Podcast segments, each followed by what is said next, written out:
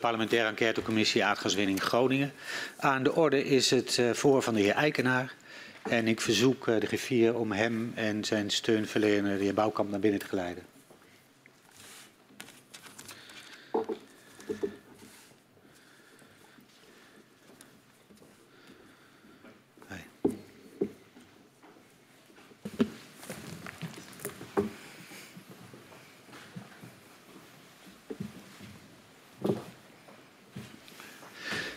Welkom, meneer Eikenaar. En ook uh, voor u, welkom, meneer Bouwkamp, bij de parlementaire enquêtecommissie Aardgaswinning Groningen.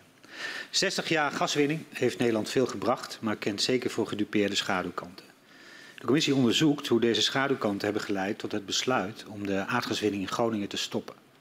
We willen ook weten hoe de besluitvorming op cruciale momenten is verlopen. Hoe private en publieke partijen hebben samengewerkt bij de gaswinning. We onderzoeken de aardbevingen en ontwikkeling van kennis daarover de afhandeling van schade veroorzaakt door de bevingen en het uh, proces van het versterken van gebouwen in Groningen. U, meneer Eikenaar, bent uh, een periode lang gedeputeerde geweest in de provincie Groningen tussen 2015 en 2019. Uh, en we zullen met u ook spreken over met name wat er gebeurde rond versterken, schadeafhandeling en ook wel de winning zelf. u wordt gehoord als getuige. U heeft ervoor gekozen om de belofte af te leggen en daarmee de gehele waarheid en niets dan de waarheid te zullen zeggen. Ik verzoek u daarom om even te gaan staan. En mij na te zeggen, dat beloof ik. Dat beloof ik. Dan bent u nu onder Ede. Dan mag u weer gaan zitten. Uh, het voor met u wordt afgenomen door mevrouw Kapman en uh, mijzelf. Uh, en mogelijk dat mevrouw Kuik ook nog enkele vragen aan u heeft. Is dat helder? Helder. Dan gaan we beginnen. Meneer Eikenaar, u was van april 2015 tot mei 2019 gedeputeerde van de provincie Groningen en hield zich in die rol onder andere bezig met de gaswinning. En in dit verhoor willen we het met u hebben over de taken en verantwoordelijkheden van gedeputeerde staten van Groningen, de schadeafhandeling en versterkingsoperatie en de gevolgen daarvan voor de bewoners en het Nationaal Programma Groningen. Ik zei het zojuist al, van april 2015 tot en met uh, mei 2019 bent u uh, gedeputeerde van de provincie Groningen. Um, en u heeft in portefeuille gaswinning, leefbaarheid, wonen, welzijn, zorg, arbeidsmarkt en onderwijs. Uh, betekent dat eigenlijk dat het hele gasdossier bij u zat? Ja. ja, zowel de schadeafhandeling als de versterking als het niveau van gaswinning. Ja, dus er was niet nog een taakverdeling met bijvoorbeeld uh, de commissaris van de Koning of, of, uh, of anderen die nog stukjes. Nou, van nou in een latere fase, het nationaal programma waar u het ook over wilt hebben, dat zat later bij mijn collega Greper. Um, uh, dat was eigenlijk omdat het gewoon te veel werd als je dat er ook nog uh, bij zou doen. En de commissaris had natuurlijk ook wel een rol. En dat was meer de rol van algemeen voorzitter. Ook nou, de verhouding met de gemeente, met de burgemeesters. Um, en, en, natuurlijk als boegbeeld van de provincie als geheel.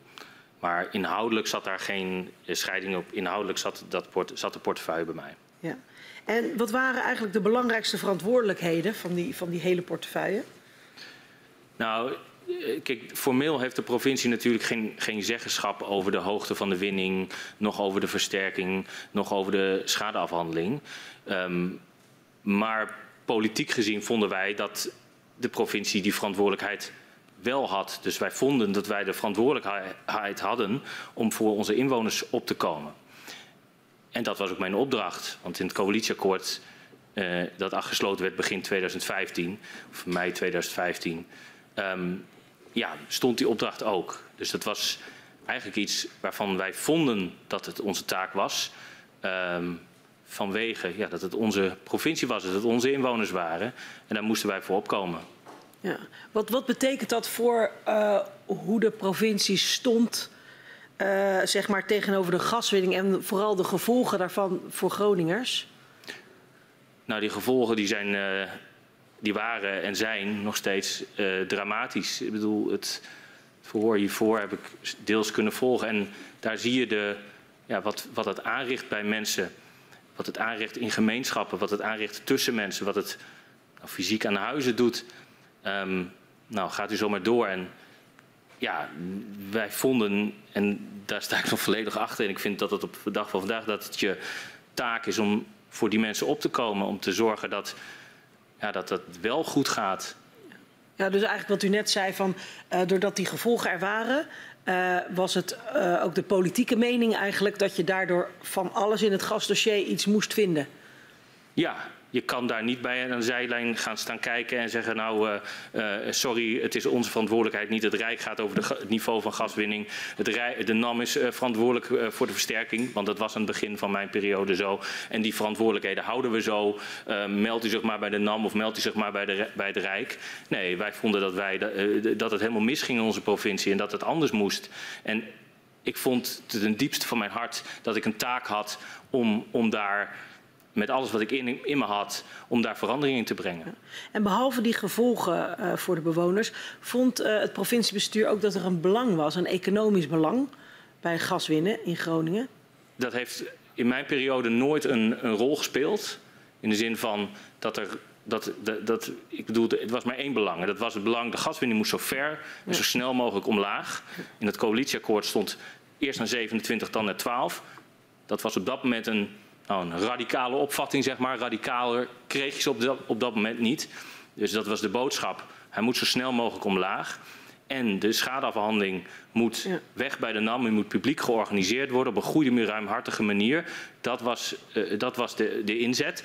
En er was zeker geen andere uh, motief om wat dan ook anders te doen. Ik heb dat ook nooit bij een collega gehoord. Ik denk nee, dat, dat je met kop rond de provincie stellen, uitging. Als je want dat... ik bedoel hem niet eigenlijk als tegenstelling, maar ik bedoel meer van was het provinciebestuur nou ja, ervan overtuigd dat er ook gewoon economisch belang aan die gaswinning zat?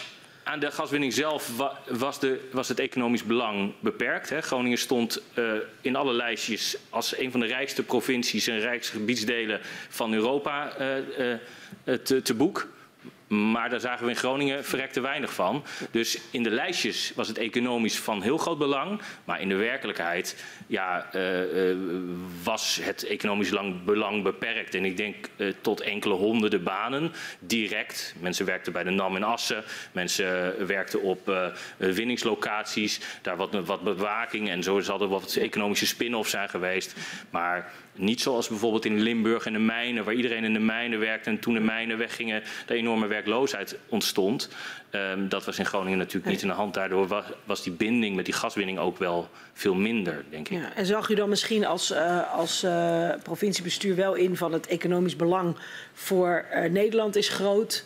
En dan is het belangrijk dat daar Groningen een rol in speelt dat we dat wel blijven uitstralen? Of heeft, u nooit zulke discussies Nou ja, het hangt er een beetje vanaf. Kijk, eh, wij vinden natuurlijk de provincie Groningen van groot belang voor, de, voor Nederland. Het is gewoon ja. onderdeel van Nederland. Uh, ja. En ook, uh, uh, er zijn havens in de, bij de Eemshaven, bij Delfzijl. Ik bedoel, daar zit, er zijn hartstikke, is heel veel potentieel. Dat belang wel. Maar het belang van de gaswinning als zodanig voor Nederland snapte ik natuurlijk. Dat was ook de, de grote opgave, want door die economische belangen realiseerde ik mij wel heel goed dat het heel moeilijk zou zijn om die gaswinning naar beneden te krijgen.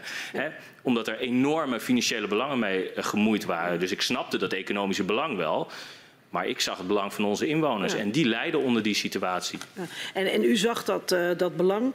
Uh, hoe, hoe, liep die discussie in, uh, in dat hele college? Had iedereen daar dezelfde opvattingen over? Uh, over die oh. eigenlijk economisch belang versus nee, alle nee. gevolgen van gaswinning voor de nee, Groningers? Nooit, nooit aan de orde geweest.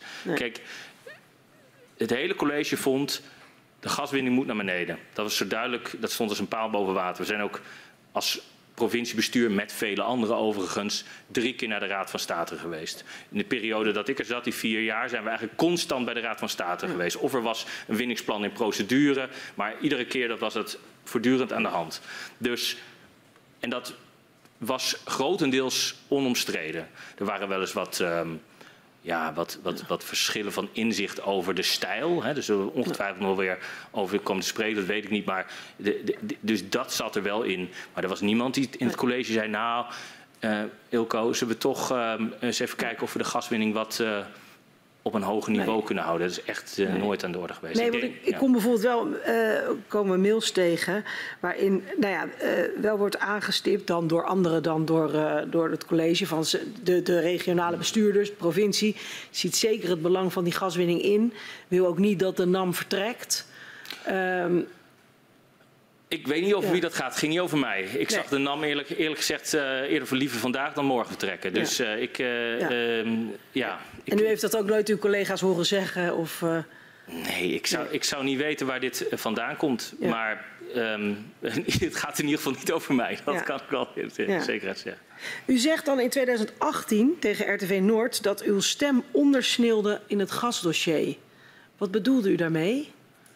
Ehm, ik weet niet, wat is de rest van het artikel? Want er zijn meer van dergelijke artikels, Ja, dat is eh, een, artikelen verschenen. een interview op eh, 1 december 2018.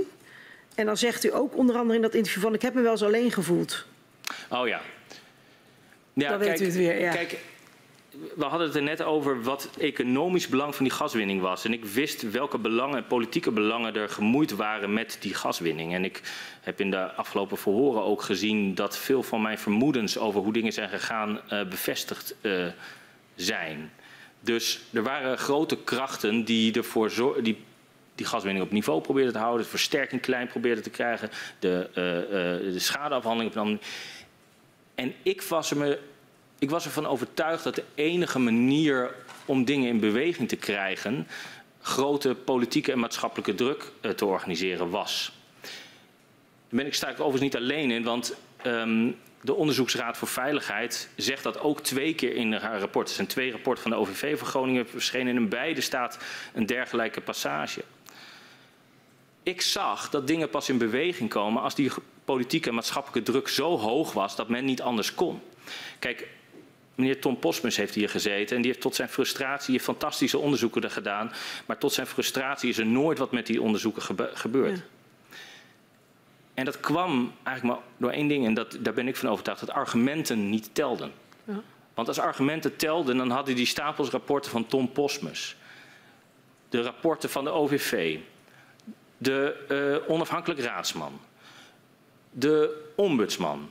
Ik bedoel, als ik ze hier meegenomen, dan was het echt zo'n stapel rapporten geweest. Er staat het allemaal in. Het staat er allemaal in hoe het zou moeten en had, had gekund. Ja.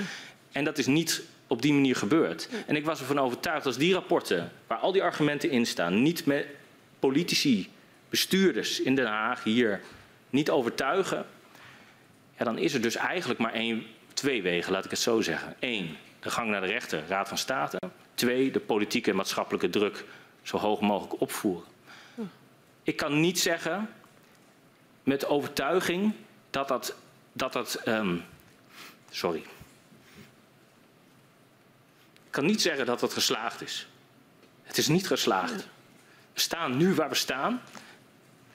Dus ik kan hier niet zeggen, die methode die brengt succes. Want het is niet zo, Nee. want er is geen succes. Nee. En u was ook op dat moment met uw partij de grootste in de provincie. Ja. En eh, wat zegt dat? Want u zegt van ja, mijn stem is niet gehoord. Eh, of ik, Nee, ik, Ja. ik zeg, kijk, er zat, er zat gewoon spanning tussen hoe ik dingen vond dat ze moesten en hoe anderen vonden dat ze moesten. En de andere is de klassieke manier van besturen, zoals dat gaat. We duiken met bestuurders in een hok en we gaan daar afspraken maken en dan komen daar afspraken uit. En dan zeggen, komen we uit dat hok en dan gaan we er staan en zeggen we, we hebben het geregeld beste mensen, het gaat zo en het is hartstikke goed. Ik was daar gewoon niet van overtuigd en dat zag ik in de dagelijkse praktijk. Want ik zag dat de gaswinning was echt... Meneer Lankhorst heeft het hier gezegd. Meneer Lankhorst zei op het moment wanneer moesten we onze strategie aanpassen... na de eerste uitspraak van de Raad van State. Dus we moesten dat bij de rechter afdwingen. Niet alleen de provincie, ook de gemeente en ook de maatschappelijke organisaties. Dus ik was ervan overtuigd dat het de enige weg was. Het schadeprotocol, komen we wellicht nog op over ja, te zeker. spreken. Daar komen we zo weer terug. Ehm, ja. Is dat precies hetzelfde gebeurd? Ja. Is, is ook de politieke druk was zo hoog. Er kwam een beving. ehm, eh, men kon op een gegeven moment niet meer anders. En toen in één keer, toen, toen kon het allemaal wel. Het was niet alsof de argumenten veranderd waren. Want die lagen al lang op tafel. Die lagen al een jaar op tafel. Misschien wel langer zelfs op tafel. Dus het, het werd pas anders als die druk zo hoog was. Alleen dat is wel tot een paar momenten beperkt gebleven. En het heeft niet op geen enkele wijze het hele handel kunnen kantelen en, en echt beter kunnen maken. Dat is, dat is wel de realiteit. En dat is een realiteit waar Groningen tot op de dag van vandaag mee zit. En, en, en een realiteit waar ik, eh, da- mag ik best weten, dagelijks mee worstel. Helder. Maar dit is, is, natuurlijk ook weer een reflectie achteraf. U heeft hele heldere dingen al over gezegd. Ik wil mm toch weer even terugnemen naar het begin van uw start ook als uh, uh, gedeputeerde. Uh, u gaf net ook al aan aan mijn collega dat de positie van uh, informele zin van de provincie beperkt was op die dossiers. Uh, hoe bent u nou uh, aan, ja, van start gegaan om proberen ja, de positie van de provincie aan tafel ja, te versterken? Nou, toen ik begon, um, toen was de nationaal coördinator, werd eigenlijk twee dagen na mijn komst ja. benoemd. Dat was eigenlijk een vette complizo, dat, dat was gewoon wat ik, wat ik aantrof. En, ik, ja. Um, en in die periode, en ik moet ook zeggen dat, dat um, de nationaal coördinator binnen zijn mogelijkheden echt deed wat hij kon. En ja. ik dacht alleen, ik moet de marges verbreden. Dus ja. wat wij hebben geprobeerd, ging met name in eerste instantie over de schadeverhandeling, geprobeerd om te zeggen, de NAM moet eruit. En dat hebben we die meteen eigenlijk vanaf het begin al zo gepusht. Ja. Dus we hebben op een gegeven moment bijvoorbeeld de Rijksuniversiteit Groningen gevraagd om voor ons dingen in kaart te brengen, om dat ook in de lobby in te brengen. We hebben uh, mevrouw van de Bunt uh, van de, van de, van de, van de Universiteit, Le Universiteit Leiden in kaart laten brengen hoe je met, met, uh, met fondsvorming zou kunnen, kunnen werken. Ja. Dus op die manier probeerden wij de marges te verbreden. Dus daar was ik eigenlijk voortdurend mee bezig. De marges waren smal en ik probeerde ze te, ja. te verbreden. En we, dan bedoelt u, u met een, een team van van ambtenaren? Ambtenaren, uh, maar ook met uh, maatschappelijke organisaties. Ja. Die speelden in die discussie ook een grote, grote rol. Ja. Um, want die hadden vergelijkbare pleidooien. Ja. Dus op die manier probeerden we het te doen. En richting de Tweede Kamer, richting, kijk, richting minister Kamp ook voortdurend. Alleen um, de, de, daar moet ik wel zeggen dat ik echt het gevoel heb gehad dat ik totaal tegen een muur sprak. Ja. Die zei gewoon over de schadeafhandeling, de NAM is aansprakelijk en daar moet u het maar mee uh, doen. En by the way, de NAM doet dat ook best keurig of netjes, zei hij geloof ik. Ja. Um, dus daar, daar, was, uh, daar was op dat moment weinig uh, te halen. Tot het moment dat die nou, dat schadeprotocol kwam. Dat Kom zo nog even ja. dus dat, apart op terug. He, ja. Toen betaalde dat werk zich wel ja. enigszins uit. Ja. En, um, en, was u gelijk, uh, hoeveel, hoeveel procent van uw tijd was u met dit dossier bezig? Nou, ik, ik denk dat dat zat op 60, 60 procent. Ja. Ik had ook nog leefbaarheid arbeidsmarkt. Ja. Um, het kostte gevoelsmatig 90 procent van mijn tijd, maar ik denk dat het in de praktijk 60 ja. was. Ja. En u heeft ook nog de overstap uh, meegemaakt van uh, de commissaris van de Koningin de heer Van den Berg naar uh, de commissaris en nu van de koning uh, de heer Paas. Um, uh, had u nou ook onderling een, een, zekere tactische taakverdeling als het gaat om werken aan het uitbreiden van de, ja, de invloed van de provincie op het hele dossier?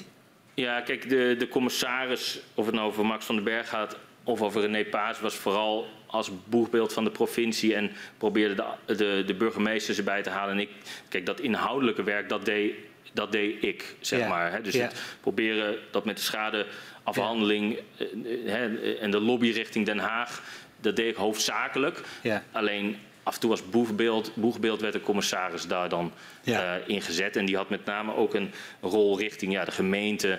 Omdat, hè, dus overleggen met de gemeente, zat de commissaris voor, om maar een voorbeeld te, te noemen. Dus ja. op die manier ging ja. dat, ja. Maar u vertelde net ook over, ja, uh, ook, uh, in uw analyse, het belang van maatschappelijke druk. Ook naar aanleiding van grote zware bevingen bijvoorbeeld. Um, speelde dat ook een rol in uw taakverdeling? In de zin dat uh, u als uh, gedeputeerde probeerde die maatschappelijke druk op te voeren en de commissaris meer de bestuurlijke rol uh, dat Ja, dat speelde wel een rol, maar daar zat ook wel af en toe spanning op. Dat kan ik niet ontkennen. En hoe uitte zich dat? Nou, dat ik vond dat het soms wel wat steviger mocht. Of dat we na een overleg met de minister wat minder positief naar buiten moesten treden. En dat had ook een strategische reden. Omdat ja. ik zag dat op het moment dat de indruk werd gewekt dat dingen geregeld waren, we daarna niks meer voor elkaar kregen. Dan was het stilstaand water. Mm. Dus ik was voortdurend bezig om dat stilstaande water te voorkomen. Niet dat de indruk zou ontstaan van het is hier geregeld en het ja. komt allemaal goed. En soms werden na afloop van de gesprekken met de minister werd die indruk wel degelijk gewekt. Ja. Terwijl ik wist bij elk, ieder overleg en bij iedere afspraak die we maakten, ja, ik bedoel, ik was niet gek. Ik wist gewoon dat het tot weinig zou uh, leiden op dat moment. Ja, ja. Ik ben maar één keer echt, echt oprecht positief geweest. En dat was nadat we het schadeprotocol hadden geregeld. Toen Ja. dacht ik van poeh, hier hebben we wat geregeld. Nou, daar valt daarna ook nog wel een hoop over te zeggen wat er daarna gebeurd is. Maar toen had ik het gevoel van hier komen we. Op geen ander moment kan ik me herinneren dat ik een dergelijk gevoel... kan ik in ieder geval niet naar boven halen. Nee.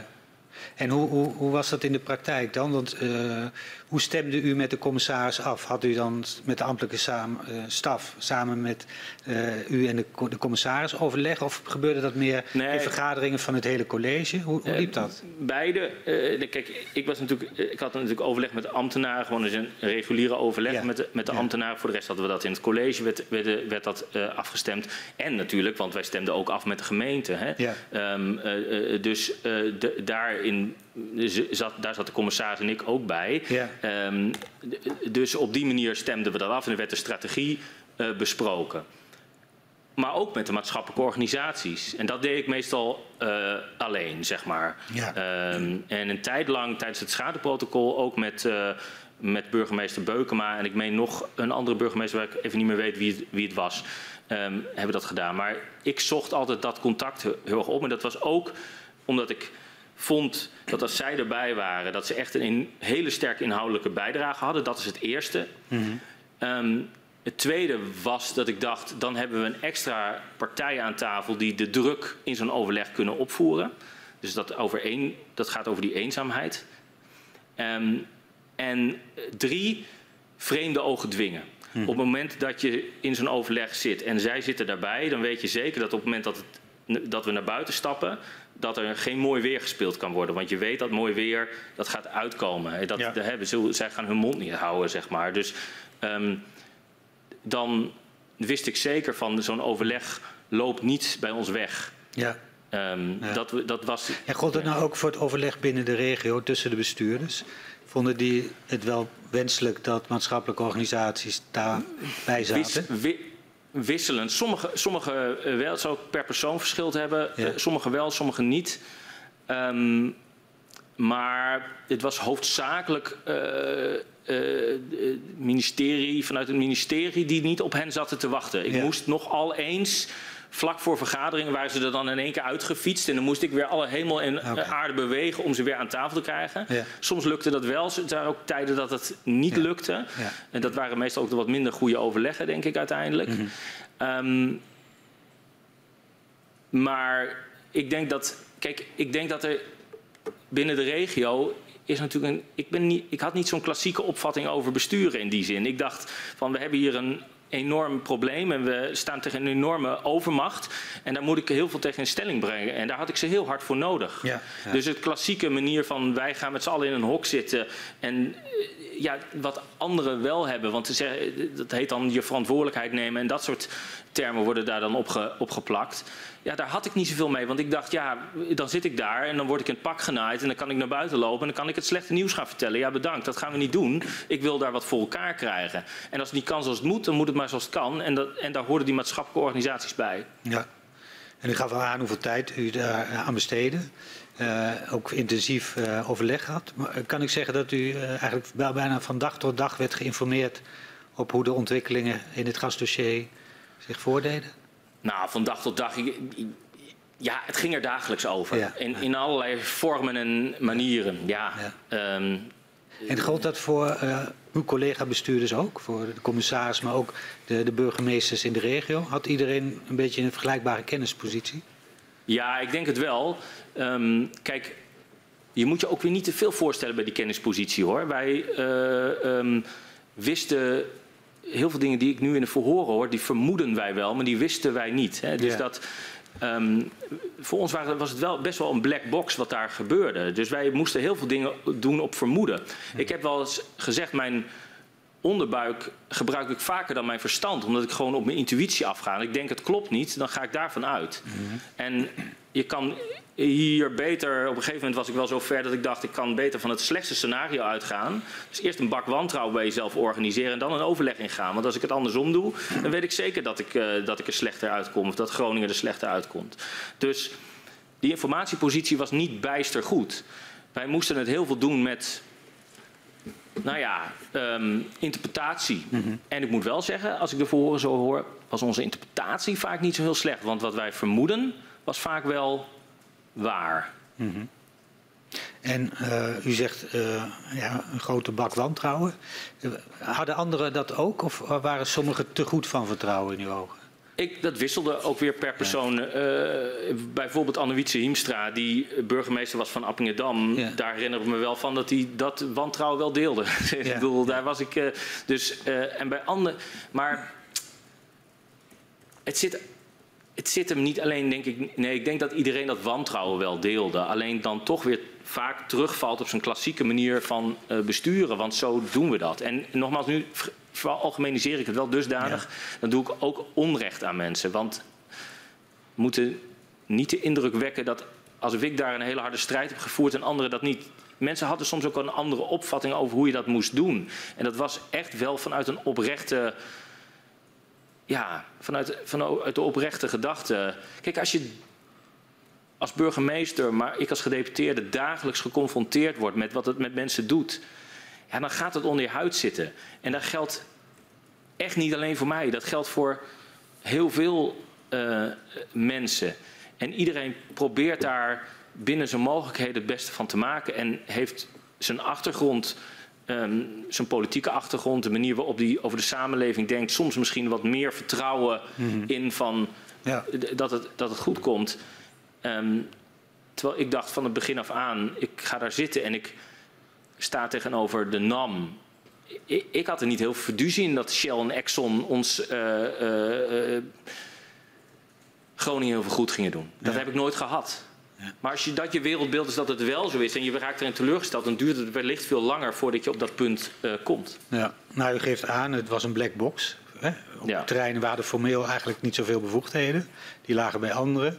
Uh, we hebben ook nog wel soms wat verschillend uh, gevoel van wantrouwen en vertrouwen.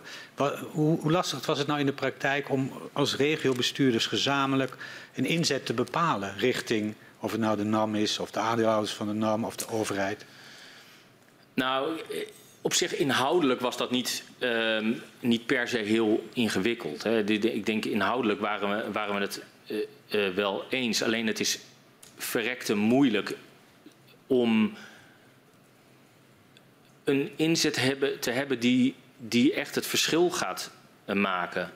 Ik bedoel, ik heb zaterdag in het NRC Handelsblad een reconstructie gelezen over, in het Dagblad van Noorden, ik moet ze wel recht doen, Dagblad ja. van Noorden ook, van hoe de versterking is gelopen. En alles wat daarin stond vermoedde ik wel. Maar we hebben daar gewoon een achterhoedegevecht geleverd. We hebben daar een gevecht geleverd wat wij nooit konden winnen. Never, nooit. Nee, dat was gewoon on, dat, de, de, de, het was van tevoren bepaald. Dat vermoedde ik wel. En waarom maar, kon u het niet winnen? Omdat op het moment dat jij. Nou, dat gaat dan specifiek over de versterking. Op het moment dat je van tevoren bepaalt. als de gaswinning naar nul gaat. dan gaan we eigenlijk niet meer versterken. Dat is je inzet. En je komt met een mijnraadadvies. waarvan ik al het gevoel had op dat moment. dat ja, dat is een done deal, zeg maar. Maar ik wist dat niet zeker. Ja, dan, is er maar, dan is dat de enige weg die we gaan. En dan kan ik doen wat ik wil. Maar dat, ja. de, de, de, dat maakt geen verschil meer. Wat en, was dan van tevoren bepaald? Als u dat invult? Nou, dat, dat die versterking per definitie veel kleiner moet, moest. Ja. En begrijp me niet verkeerd. Ik had natuurlijk ook een liever een kleinere versterking ja. dan een grote versterking. Het was niet alsof we dat versterken, dat deden we omdat die huizen onveilig waren. Ja. Maar op het moment dat dat soort afspraken eigenlijk wel vast liggen en het jou niet verteld wordt, en je, maar je vermoedt het wel. Hè, ja, dat, is, dat zijn dus die vermoedens en die onderbuik waar u het over heeft.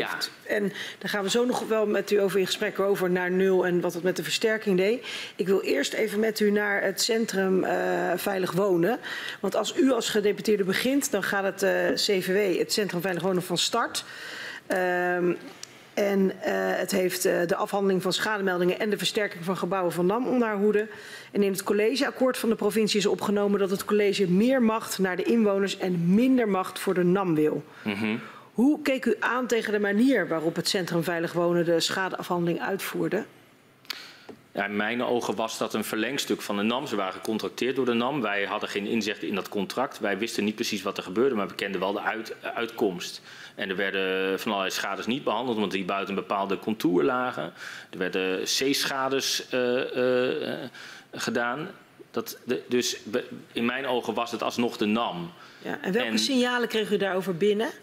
Dat dat nog alsnog de ja, NAM was en dat het niet goed ging met die schade? Ja, omdat wij van mensen hoorden hoe, ja. hoe dat liep. En, en wat, wat, wat, wat, wat, inspecteurs bij hun thuis zeiden. En de willekeur die er in de, in de uitkomsten zaten. In de willekeur en de bedragen die mensen ja. kregen. Dus u kreeg dat vooral gewoon signalen direct van, uh, van bewoners? ja. Ja, en, en, en, en van de maatschappelijke organisaties. Hè, bedoel, die ja. speelden daar ook een rol in. Um, we hadden de, de rapporten van de, van de onafhankelijke, onafhankelijke raadsman waar dat in stond. Dus um, Tom Posmus met zijn onderzoeksgroep die daar rapporten over uitbracht. Ja, het was zo, het was zo helder als glas dat dat niet, uh, dat dat niet goed liep. En uh, dat, dat, dat, dat het veel ellende teweeg bracht. Welke concrete voorbeelden zijn u eigenlijk het meest bijgebleven? Um, nou, één, één. Kijk, niet, niet zozeer een voorbeeld waarvan ik, ik zeg. Nou ja, kijk, niet, zozeer voorbeelden van een specifiek huis of zo waar bepaalde dingen werden afgekeurd. Want dat zag je, ja, dat was aan de, aan de orde van de dag. Wat mij wel bijstaat, is, de, is vooral de wanhoop die ik bij mensen zag. Dat, dat, dat is het beeld wat bij mij het meeste bijstaat. En een voorbeeld is een man van ik die, die opstond in een, in een, tijdens een bijeenkomst en die zei... Ja, mijn vrouw heeft hartproblemen door deze situatie. En als mijn vrouw overlijdt, nou dan, dan pak ik er ook een aan hun kant. En toen dacht ik, Potjandori zeg... Hij, ik, ik, bedoel, ik denk dat hij het uiteindelijk niet gedaan zou hebben, maar dat vond ik... Ik dacht, hoe kan dit bestaan? Hoe kan dit bestaan en hoe kan dit voortduren? En hoe kan het dat men, dat men daar niks aan wenst te doen, blijkbaar. En uh, hoe vond u dat het Centrum Veilig Wonen de versterkingsoperatie uitvoerde? Ja, dat is niet veel anders dan wat ze bij de schadeafhandeling uh, deden. Kijk, wat je zag was dat Hans Alders met zijn NCG ploeterend nou, plannen maakte. Eerst nog gebiedsgericht. Dat was ook erg onze wens om dat op die manier te doen. En um, hij moest dan bij de NAM langs om de budgetten te organiseren. En dan moet het Centrum Veilig Wonen moet het uitvoeren. Daar had ik niet heel veel inzicht in hoe dat liep, maar ik kon het wel uittekenen hoe het liep. En dat... Kreeg u wel signalen ook daarvan? Ja, ja, ja, dat vertelde één, ook in die buurten zag ik dat natuurlijk gewoon. Mensen die vertelden over onnavolgbare gebeurtenissen, over de ene keer wel en dan een week later weer niet. En, hè, medewerker. Kunt u dat concretiseren hoe dat ging? Van de ene keer, hoe, wat, wat voor voorbeeld is Nou, dat mensen te horen kregen, uw huis wordt versterkt. En dan bleek het in één keer, uh, moest er nog een hele discussie over de keuken plaatsvinden. Uh, en dan was er toch geen budget voor uh, een raam daar. Of weet je wel, van die hele pietluttige dingen vaak, vaak ook. Maar waardoor je ook nooit tempo kreeg. Want het bleef altijd in dat soort discussies over soms echt de meest rottige kleine bedragen bijna hangen. Waardoor het weinig van, ja, weinig van de grond kwam.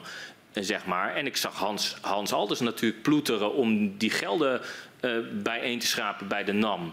En die uitte zijn frustratie daar natuurlijk, nou, naarmate dat de tijd vorderde, ook steeds meer. Ja. Ik zie eigenlijk al vrij snel, als ik in mijn reconstructie, vrij snel um, dat wij ons grote zorgen maken over de financiën en of er genoeg geld beschikbaar is en of Hans, niet, Hans Alders niet te veel uh, moet ploeteren om dat geld bij elkaar te krijgen. Dat is eigenlijk al nou, binnen een half jaar of zo uh, uh, gebeurt dat. Begon ja. zich dat al af te tekenen. Ja.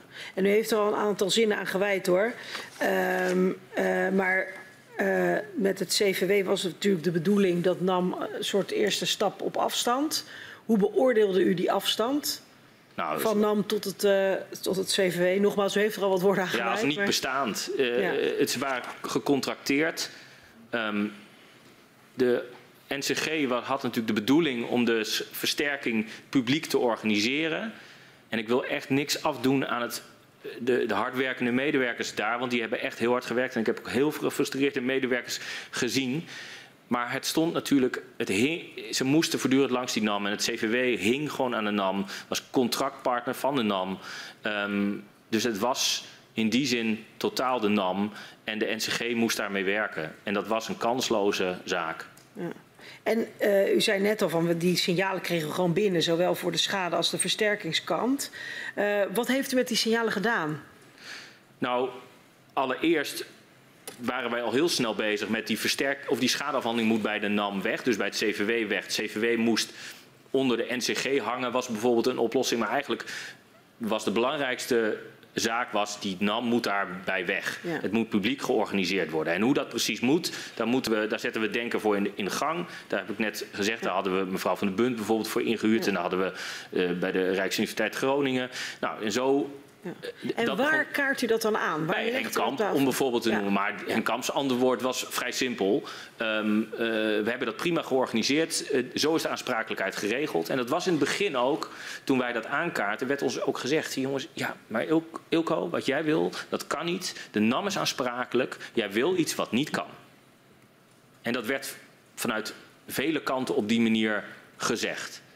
Ik dacht alleen, ik leg me daar niet bij neer. Dit gaat zo niet en het gaat ook niet zo werken. We kunnen nieuwe protocollen maken, we kunnen dit maken. Maar zolang dit de basis is van het denken, namelijk de NAM zit erachter, het geld is leidend. Ja, dan kunnen wij vergeten dat die schadeafhandeling ooit op een goede manier gebeurt.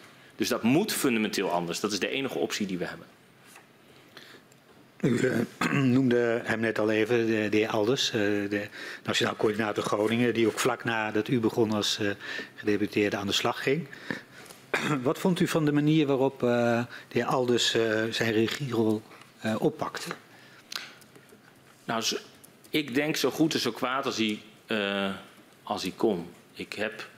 Um, ik, ik zou niet weten hoe hij het anders had moeten aanpakken binnen de marges die hem gegeven waren. Mm. En nogmaals, die waren smal.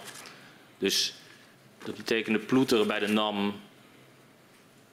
Minister Kamp die hem, naar mijn oordeel, aan zijn lot overliet. Ja, binnen de marges van wat hij kon, heeft hij gedaan wat hij kon. En ik, ik, ik zie niet in hoe hij dat anders had kunnen mm. doen. Misschien één puntje. Ik denk dat hij eerder had moeten zeggen: dit gaat zo niet. Hmm. Dit dat, dat had hij. Ik denk dat. Maar goed, dat is ook. Kijk, daarmee ondermijn je ook waar je zelf mee bezig bent. Hè? Op het moment dat je gaat zeggen in het publiek: ik, in deze constellatie gaat mij dit niet lukken. Hmm. Ja, dan, ja, dan maak je jezelf. Dus ik denk dat dat een overweging voor hem is geweest om dat niet te doen. Um, maar ik heb die uitingen al vrij snel gedaan. Van dit, in deze constellatie gaat dit zo niet. Ik heb... Want hoe werd, werd u en, en, en, de andere bestuurders uit de regio door alles betrokken bij de wijze waarop hij te werk ging? Um, nou, ik, we hadden natuurlijk een structuur met de bestuurlijke stuurgroep en de maatschappelijke stuurgroep. Hè. Daar ja. werden dingen in uh, besproken. Daar um, uh, in. Uh, en, en, ik had één op één wel regelmatig contact met hem. Ja in het begin hield hij nog wel een beetje de kaart tegen de borst. In de zin van, dan zag je weer voorstellen langskomen. En dat je dacht, ja, dit is niet wat jij wil. Dit is wat jij, nou ja, maximaal eruit hebt gesleept. Dit is, hè, ik kan me nog herinneren dat er 10 miljoen was om mensen uit te kopen die in penibele situaties zaten. Ja, dat was schromelijk onvoldoende, maar er was niet meer geld en er kwam ook niet meer, uh, uh, niet meer geld. En ik dacht, ja, er is maatschappelijk gezien hier veel meer nodig. Ja. Maar presenteerde dat dan wel als een, hele, als een pilot. Maar het was natuurlijk eigenlijk gewoon, ik heb niet meer geld en, en dit, is, dit is het. Meer zit er niet in op dit moment. Ja. En ik denk, soms had hij dat beter um, ook zo kunnen uiten. Ja. Maar werd dat in, de, in die bestuurlijke stuurgroep ook op deze wijze besproken, zoals u nu beschrijft? Nee, ik, ik, ik denk dat ik dat dus wel zei. Ik bedoel, ja. ik, ik, ben niet iemand die een blad voor de mond neemt. Dus op het moment dat het. Dat, dus ik, ik uitte dat wel zo, maar ja. hij hield ze dan diplomatiek op de vlakte. En was die bestuurlijke stuurgroep dan een discussie tussen de, de heer Alders en zijn mensen en de, de, bestuurders uit de regio? Of was het departement daar ook bij betrokken en op welke wijze? Daar zat, daar zaten ambtenaren van EZK bij.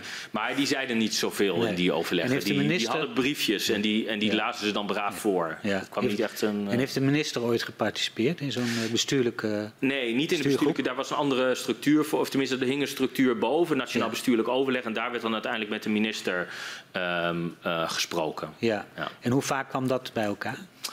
Ik meen dat dat één keer per jaar was, maar het zou ook één keer per half jaar kunnen zijn. Maar... Ja. En gaf dat een andere dynamiek als er de minister aan tafel zat? Nou, het was sowieso een ander overleg, omdat het ging over de, over de, zeg maar de, de, de, jaar, de vijfjaren plannen die er dan, ja. die er dan waren. Die, de, daar werd daarover gesproken en besloten, zeg maar. Uh, die andere, die, die, bestuurlijke stuurgroepen, waren veel uh, praktischer. Dus daar gingen de dingen die in, het, in zo'n programma stonden, die werden daar dan uitgewerkt. Die waren uitgewerkt ja. en dan werden die dingen voorgelegd. Dus het had sowieso een ander doel.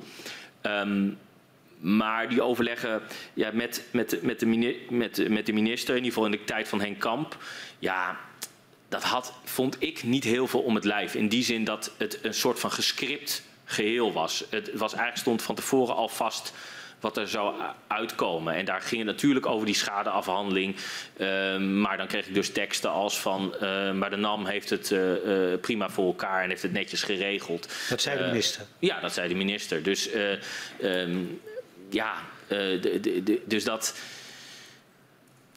Daar was, het was geen niet... wezenlijke inhoudelijke nee, het was. Geen, het was geen, nee, er is, er is één anekdote die ik hier misschien kan vertellen. En dat is...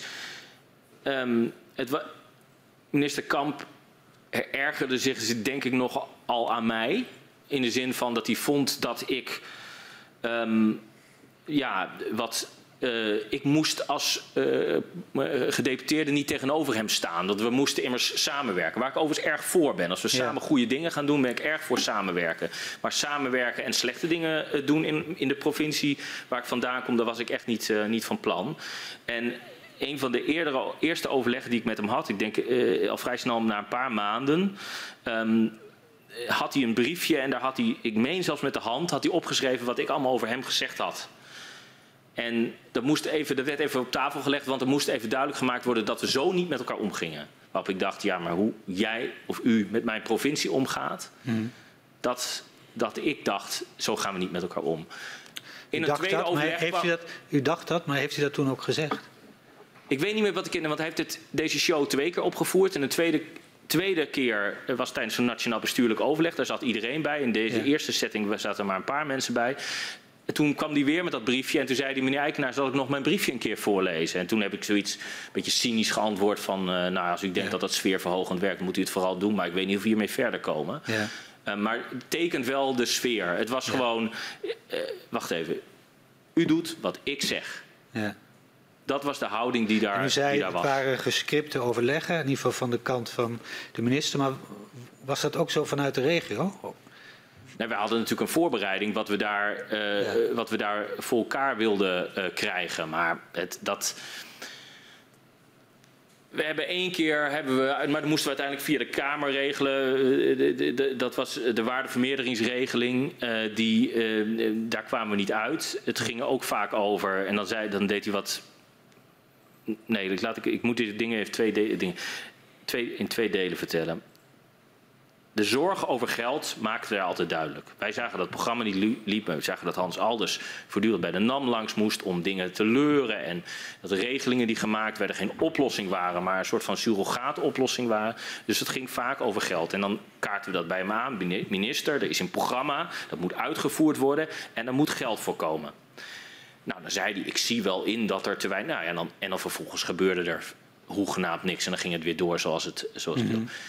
Bij die waardevermeerderingsregeling gebeurde iets, der, iets dergelijks ook, want dat was het geld van op. En wij vonden dat was een van de weinige dingen in Groningen die nog enigszins gewaardeerd werden, waar mensen wat aan hadden. Want dan kon je zonnepanelen op je huis krijgen op het moment dat je schade had geleden. Het was enigszins een vorm van genoegdoening, zeg maar. Het enige wat er was, zo'n beetje.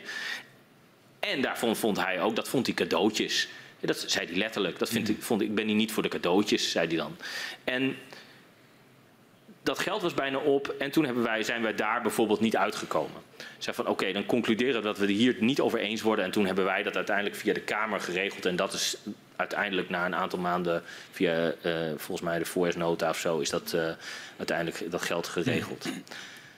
Maar om nou te zeggen dat we daar discussies voerden die leiden tot een werkelijk een andere aanpak.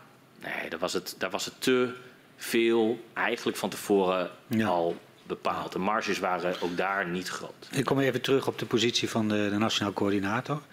Um, ik denk dat ik het antwoord weet, maar uh, vond u dat hij voldoende bevoegdheden had? Nee. Nee, nee, ik denk niet dat hij voldoende bevoegdheden had, maar Max van den Berg heeft hier gezegd, en dat vond ik een terechte opmerking, op het moment dat de politieke wil niet bestaat om iemand te laten functioneren, dan moet je ook niet gek opkijken dat het niet, functio niet functioneert. Dus als, de grond, als je grondhouding al verkeerd is, ja. dus eigenlijk gaat dat van begin tot het einde van het hele dossier. Hè, op, als, als je eigenlijk fundamenteel niets wenst aan te passen, ja, en je eigenlijk fundamenteel er vooral in zit om geld te besparen of om de gaswinning op niveau te halen, houden of wat dan ook, ja, dan kun je doen wat je wil, maar dan is de uitkomst altijd waardeloos. En ik denk dat dat hier ook wel op gaat. Even los van het feit dat ik vond dat de nationaal coördinator als organisatie, niet als persoon, maar als organisator uh, of organisatie, um, organisatie moest zijn die gemeente kon ondersteunen bij de versterking. En, en, dan bedoel ik echt mensen in dienst heeft die snappen hoe dat werkt in een buurt en daar aan de slag kunnen. Uh, uh, want de gemeente Groningen die hadden niet altijd die kracht om dat, uh, om dat te doen. Eigenlijk een organisatie die snapt hoe wijkvernieuwing werkt. Die snapt hoe spanningen in buurten kunnen werken. En dat kunnen ondersteunen. Dat was eigenlijk wat ik voor ogen had. Los van de NAM. En dan wel met eigen bevoegdheden. Ja. Maar los van die wens, denk ik dat als de minister Hans Alders de ruimte had gegeven om te functioneren, dat het een heel stuk beter was afgelopen dan hoe het nu liep. Die minister liet Hans Alders gewoon zijn lot over, stuurde hem naar de NAM. Daar mocht hij ploeteren ja. en hopen dat hij er nog wat voor Groningers uit, uh, uit kon slepen. Ja. Dat was de situatie. En wat u net beschreef, het deed mij denken aan een ander voor dat we met de heer Wallager hebben gehad. Die heeft uitgelegd dat hij in een persconferentie na een dialoogtafel ook een keer is begonnen over een soort delta-commissaris voor Groningen. Maar dat uh, ook op dat moment uh, ook trouwens in de regio nog te weinig draagvlak voor was. Maar past dat bij wat u net beschreef? Uh, ja, ik denk het wel. Ik denk dat dat, dat, dat, het, dat, dat het is. En een, en een organisatie die slagkracht heeft. En niet ja. alleen regelingen kan produceren en af en toe een bouwbedrijf kan opbellen. Of niet eens, want dat ja. moest het Centrum Veilig Wonen doen. Ja. Um, maar die, dat, ja, die, die tot in de haarvaten daar in die samenleving zat. En samen met de gemeente daar wat van, uh, van kan maken. En niet alleen alleen het versterken van die huizen, maar ook zorgen dat mensen een gemeenschap blijven en dat mensen niet uit elkaar gespeeld worden en die handelingsbevoegdheid heeft om te denken, oké, okay, we zijn nu bezig met dit rijtje, maar als ik het zo bekijk, kunnen we beter dat andere rijtje ook nemen, want er ontstaan hier spanningen in die buurt en dat moeten we niet ja. hebben. Dus um, uh, op die manier, maar dat was natuurlijk totaal niet aan de hand, want uh, ene rijtje ging die naar, ik denk dat Hans dacht van, ik moet dat rijtje ook doen, maar dan bij de NAM kwam, dan zei de NAM: nee, nee, nee, maar wacht even, dat gaan we niet doen. Ja. Spanning in de buurt, daar hebben wij niks mee te maken. Ja, toch zien we dat uh, in, in 2016 er gewerkt wordt aan een, uh, aan een wetsvoorstel om uh, de positie van de NCG te versterken. Heeft u daar concepten van gezien? Bent u daarbij betrokken geweest? Ja, ik heb daar in het begin wel concepten van gezien, meen ik. Um, en later verdwenen die ook weer, maar ik weet niet precies waar die toen verdwenen zijn. Maar ik heb, ik heb in een, op x moment een aantal keer een overleg gehad over zo'n wetsvoorstel. Maar daar zat dit allemaal niet in. Dat ging geloof ik over bevoegdheden van de NCG richting de NAM. Meen ik in mijn herinnering te hebben zitten. Nou, dat was niet wat ik mm -hmm. vond dat voldoende was. Want ik, ik, ik ben bang dat die deze, ja, dat niet de ruimte had gegeven die, uh, die nodig was. Maar nogmaals ik denk als de minister voor de NCG wat was gaan staan en gezegd van ik creëer die ruimte, ik zorg ervoor dat dat geld beschikbaar is. Dus noodzoek dat met rijksgeld, dan haal ik het later bij de NAM op. Maar één ding, het gaat gewoon geregeld worden. Dan had het al enorm kunnen schelen. He, dan was het nog verre van mijn ideaal af geweest, maar dan had het, dat had al zeker een stuk geschild. Helder. Ik wil nog even terugkomen op de wijze waarop uh, de heer Alders zijn rol invulde en het bestuurlijke overleg plaatsvond. Was dat nou echt alleen op de momenten met alle bestuurders in uh, de bestuurlijke stuurgroep? Of werd er tussendoor ook met individuele bestuurders uh, of met u ook contact gezocht? Hoe, hoe, hoe verliep dat nou in de praktijk?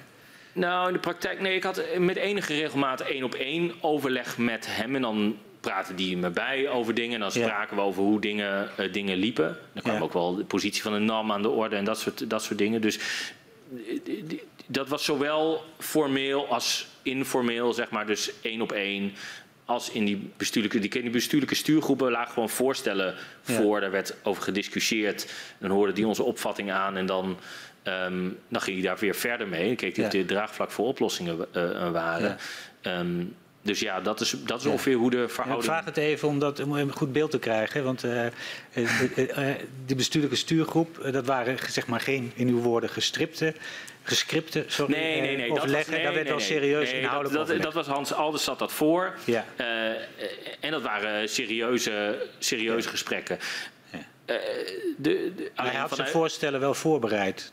Ja, ja, ja, ja, ja. En de, de, de, de, die voorstellen waren voorbereid en die, daar kreeg ik ook ambtelijk adviezen op, zeg maar ik, hmm. hè, van hoe we daarmee om moesten gaan en wat, wat we van het voorstel wat ik van het voorstel zou moeten vinden, om het zo maar te zeggen. Los van of ik het dan met het advies eens was, dat is even vers 2. Maar hè, de, dus dat werd gewoon goed voorbereid op die manier. Dat waren geen gescripte ja. gesprekken. Dat waren serieuze discussies over hoe dingen, hoe dingen moesten. Wel ja. altijd binnen de gegeven marges, om het zo maar te zeggen. Ja. ja. U zei net uh, van, ik ga er eigenlijk vanuit dat de, de, de NCG wel dacht, we doen dat rijtje erbij. En dat hij dan naar de NAM ging en dat de NAM zei, uh, ja, maar we hebben eigenlijk niks met die rijtjes. Uh, uh, denkt u dat? Of heeft u ook concrete signalen gegeven dat dat de gang van zaken was gekregen? Nou, ik, ja, ik kreeg dergelijke, ik bedoel over een specifiek rijtje niet, maar ik kreeg signalen dat hij voortdurend bij de NAM langs moest om te leuren voor geld. En dat er voortdurend opnieuw discussies ja. ontstonden over die rijtjes. En op het moment dat je zo'n versterking wil aanpakken, dan is dat al ingewikkeld genoeg. Het gaat over mensen hun huis, mensen die, die zien hun hele leven overhoop gaan. En dan moet dat soepel lopen. En dat gaat natuurlijk per definitie niet altijd soepel lopen. Dat is ook voor de rest helemaal niet erg. Maar als de intentie oké is. En je weet, ik heb ruimte om problemen die ik tegenkom op te lossen. Ja, dan, dan kun je dat soort dingen oplossen. En dan kun je zeggen van, nou, we gaan een discussie aan en dan komen we tot een, tot een, een degelijke oplossing. Maar op het moment dat er voortdurend iemand achter de coulissen staat en die zegt, nee, dit niet, oh nee, dat niet, dat stel ik ter discussie. Werd ook voortdurend, hè, het is ook al aan de orde geweest, discussies over normen. Hè. Er werd één keer in de zoveel tijd werd die norm vastgeklikt. Nou, dat werd voortdurend ter discussie gesteld met, met als... Als, als klap op de vuurpijl dat mijnraadadvies waar zeg maar, de suggestie omheen hing van, oh, er is altijd met de oude normen gewerkt. Nee, er werd een norm vastgeklikt om, om het werkbaar te maken. Om mensen die een belofte was gedaan, ook die belofte gestand uh, uh, te doen. En dat is ook de enige werkbare manier waarop zulke dingen uh, kunnen. Um, niet alleen allereerst vanwege de bewoners. Allereerst vanwege de bewoners die voortdurend nou, in hun leven overhoop zien raken. En dan moet je, als je een belofte doet, die belofte ook kunnen nakomen. Maar ook ten tweede, omdat je te maken hebt met een bouwbedrijf wat gewoon denkt, ga ik daar wel of niet aan de slag? Nou, uiteindelijk bij de mijnraadadviezen komen we vast nog wel over te spreken. Zijn al die bouw, bouwbedrijven en ingenieurs zijn allemaal weggelopen, want die dachten, ja, dit onbetrouwbare, deze onbetrouwbare bedoeling, daar uh, hoef ik niks meer mee van doen te hebben. En toen heeft het bijna een jaar stilgelegen. Ja. Dus kortom, om zoiets goed te doen, heb je voorspelbaarheid nodig. Voorspelbaarheid naar inwoners, omdat die dat verdienen. Maar ook voorspelbaarheid naar, naar bouwbedrijven, naar ingenieurs en iedereen die daarbij betrokken is. Nou, die, dat, is dat is nooit ontstaan. Dat is nooit ontstaan. Dan wil ik met u naar 31 maart 2017. Want dan kondigde Nationaal Coördinator Groningen aan uh, dat de behandeling van schade door het CVW wordt stopgezet. Uh, de, heer, de heer Alders die wil dan met draagvlak uit de regio een nieuw schadeprotocol opstellen. En uh, zorgen voor een onafhankelijke schadecommissie. Wist u dit van tevoren, dat dit aangekondigd zou worden? Nee, dat wist ik niet. Um, er, er, lag een planning om een schadeprotocol te maken. En ik meen dat die planning het hele jaar in beslag nam. En ik werd eind maart, ik denk 20 maart of zo, um, werd mij uh, plotseling gevraagd om nou, een spoedoverleg te komen, want de NAM zou uit de schade gaan. Ik weet niet hoe precies mij werd medegedeeld, maar iets in die geest was het. En er was een spoedoverleg, waar, waar, waar moest u heen daarvoor? Ik meen dat het uh, een hotel was bij het Meer. Ja. Um, maar dat weet ik niet helemaal zeker of dat dit specifieke overleg was. Ja. Maar de, de, NAM zou er tussenuit gaan. Dat was, ja. dat, was de, dat was het verhaal. Dat was een uh, doorbraak. Daar kwam het eigenlijk op neer. Um, toen werd, de, over, de, werd zeg maar over, de, over de, uh, de, de, de schone lei, zoals het heette, dat werd, daar werd een, was een voorstel over. Dat was op die 20 maart? Nee, dat was in de dagen daarna. Dus dat oh, was geloof ja. ik, ja, ik denk een week later uiteindelijk was dat. Maar dat spoedoverleg, met wie was dat? Ja, dat, dat, dat weet ik niet meer helemaal precies. Dat zou ik nee. moeten nazoeken. Maar de, de, de, de um, in ieder geval met Hans Alders. En ja. ik, denk, ik denk dat er ook een paar burgemeesters ja, En dan dus in die dagen daarna? Dan, ja, in die dagen ja. daarna, zeg maar, dat is zo, zo 27, 28 maart, meen ik. Um, zijn er overleg, en dat gaat over die, over die schone lei. en de voorwaarden waaronder NAM eruit zou willen. Die voorwaarden, een van die voorwaarden, maar dit is mijn herinnering, want ik weet dat ik op, op 27 of 28 maart uh, een, een, een notitie heb voorgelegd gekregen en of ik daar even mee akkoord wilde gaan. Of even mee, of ik daarmee akkoord wilde gaan.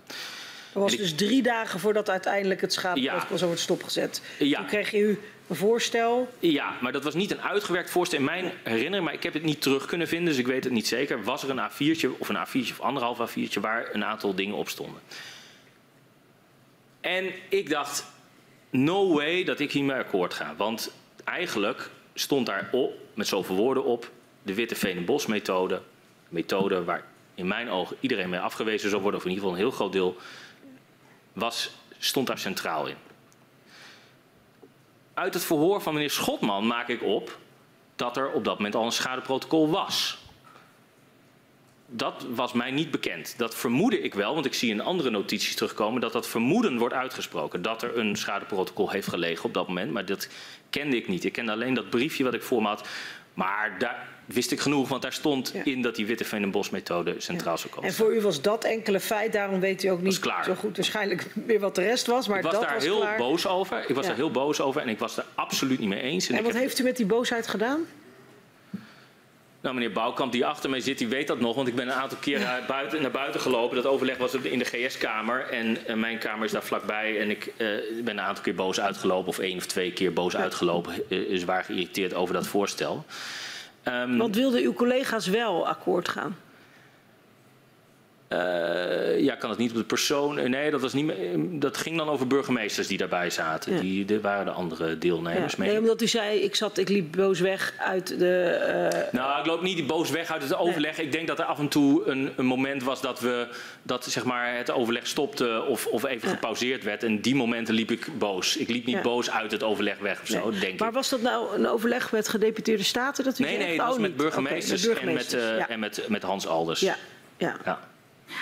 En toen, uh, u, u, ik ben ervoor gaan liggen. Ik heb gezegd, dit ga, ga ik niet, uh, hier ga ik niet mee akkoord, ga ik niet doen. Ja. En toen? Toen is er een andere afspraak gemaakt dat er een protocol met draagvlak zou komen. Toen is dat deel is er dus uitgeschrapt en er is een afsprakenlijstje wat ik tegenkwam waaronder dan staat er komt het protocol met draagvlak. En dat is het startschot voor de gesprekken met de maatschappelijke organisaties. En, uh, dus de gasberaad en de GBB ja. en een aantal burgemeesters en ik. Maar dan wordt het 31 maart. Sorry, ja. eh, excuus. Ja. Er komt nog iets voor. 31 maart, dan wordt er gezegd de NAM gaat eruit. Maar dan is er dus geen protocol. Nee, dan wordt stopgezet. Stopgezet. Ja. Wat vond u daarvan? Nou, ik had nog de hoop op dat moment dat we heel snel tot een protocol zouden komen. Hè? Uh, nogmaals, ik wist niet dat er al een protocol was. Tenminste, dat heb ik van meneer Schotman nu begrepen, dat er een, uh, een protocol lag. Um, ik had de hoop dat we snel, maar ik was blij dat de NAM eruit ging. Dus ik denk, we hebben één slag gewonnen. Dat was op dat moment mijn gevoelen. Um, ik was natuurlijk niet blij mee dat de schadeafhandeling stil kwam te liggen, maar ik was nog in de veronderstelling, nou, we kunnen snel tot een schadeprotocol komen. Dus in die zin was ik daar wel uh, blij mee met dat moment op dat moment. En ik was ook denk ik opgelucht dat ik dat anderen had weten tegen te houden. Namelijk dat er een soort moment was waar voor mijn gevoel, als we daar ja tegen hadden gezegd, nou dan hadden we echt een enorm probleem gehad. Dus eigenlijk voor die 31ste zijn er een aantal momenten waar u nu dingen voorgeschoteld krijgt waar u het niet mee eens kunt zijn. Dan toch, uh, u was niet van tevoren ingelicht, was het een verrassing dat het schadeprotocol wordt stopgezet. Maar u zegt, ik kon daar nog wel mee leven, want ik was in de veronderstelling dat er misschien al iets nieuws lag, dat er NAM nee, nee, uit zou nee, gaan. Dat nee, dat, dat nieuws lag, dat wist ik niet. Dat is uh, kennis achteraf, dat heb ik nu gehoord bij het overleg van, uh, bij, het, bij, uh, bij, het verhoor van Schotman. Hoorde ik dat er, Schotman zei, ik had een akkoord met de NCG. En dat was zelfs in de veronderstelling dat hij een akkoord had met de regio. Nou, daar was geen sprake van. De, dus dat hoor ik nu achteraf. Dat is kennis achteraf. Ja. Op dat moment dacht ik alleen, ik kreeg een A4'tje voorgelegd. Daar stond in mijn herinnering ging dat uit van het Witte en Bos methode. Ja, kunt u nog maar eens uitleggen wat dat precies is? Want ik denk dat er veel nou, mensen zijn die denken... Dat is, ja. Dat is, ja, sorry. Dat, is de, dat is uitgaan van de technische causaliteit. En niet van de omkering van de bewijslast. Maar je zegt gewoon van uh, het komt hierdoor, grotere kans dat het daardoor komt wijzen af. He, dat is eigenlijk feitelijk wat het is. En de, daar dat wilde de NAM heel graag, want daarmee kunnen ze gewoon uh, de, de schade letterlijk beperken. En dan weten ze, um, uh, lopen ze niet het risico, wat natuurlijk in Groningen heel erg het geval Je weet gewoon niet waar een scheur door komt. Je weet er zijn aardbevingen en er zijn heel veel scheuren. Dat is wat je weet. Maar de illusie dat je dat technisch even vast kan stellen per scheur welke door een aardbeving komt, dat is onmogelijk. Maar zij wilden graag een soort van zekerheid inbouwen dat ze wel die schades konden afwikkelen. Ik dacht dat moet ruimhartig. En nee, ja, ja, dan worden er ook scheuren gerepareerd die niet door aardbevingen komen. Maar ja, je hebt hier ook miljarden euro's verdiend en er is geen andere methode waarop het op een menselijke en ruimhartige manier kan. Ja. Maar deze, dit, dit A4'tje, in mijn hoofd een A4'tje, uh, stond die Witte Veen methode op als centrale methode. Ja. En ik zag daar absoluut niks in. En ik dacht, als we dit invoeren, dan hebben we een dik probleem in Groningen. Want dan, nou ja. Dus daarom was u nou, in ieder geval één slag gelukt. Het wordt wel stopgezet, maar in ieder geval die witte veen- en bosmethode gaat het niet worden. Um, uh, en de NAM is er tussenuit. En de NAM is er tussenuit, ja. precies. Dus ergens nou. was het niet meteen een schrik, want u dacht nog, we zitten uh, nee, ja, nee, op een spoor. Ik, ja, ja, nou, ik, ja. Was, ik was de NAM er tussenuit, was, daar was ik natuurlijk al heel lang mee bezig. Dus ik had wel zoiets van, nou ja, oké, okay, het startpunt is goed. De Witteveen en Bos methode is van tafel en de NAM is er tussenuit. En nu gaan we schadeprotocol maken. En dat gaan we ook nog met draagvlak doen en dat gaan we samen die maatschappelijke organisaties doen. Ja, en wat, dus, wat hoe ging dat precies? U, u ging toen samen met gemeenten en de maatschappelijke uh, partijen en aan de, de slag. En de NCG en de EZ ja. zat ja. er ook bij, het ministerie.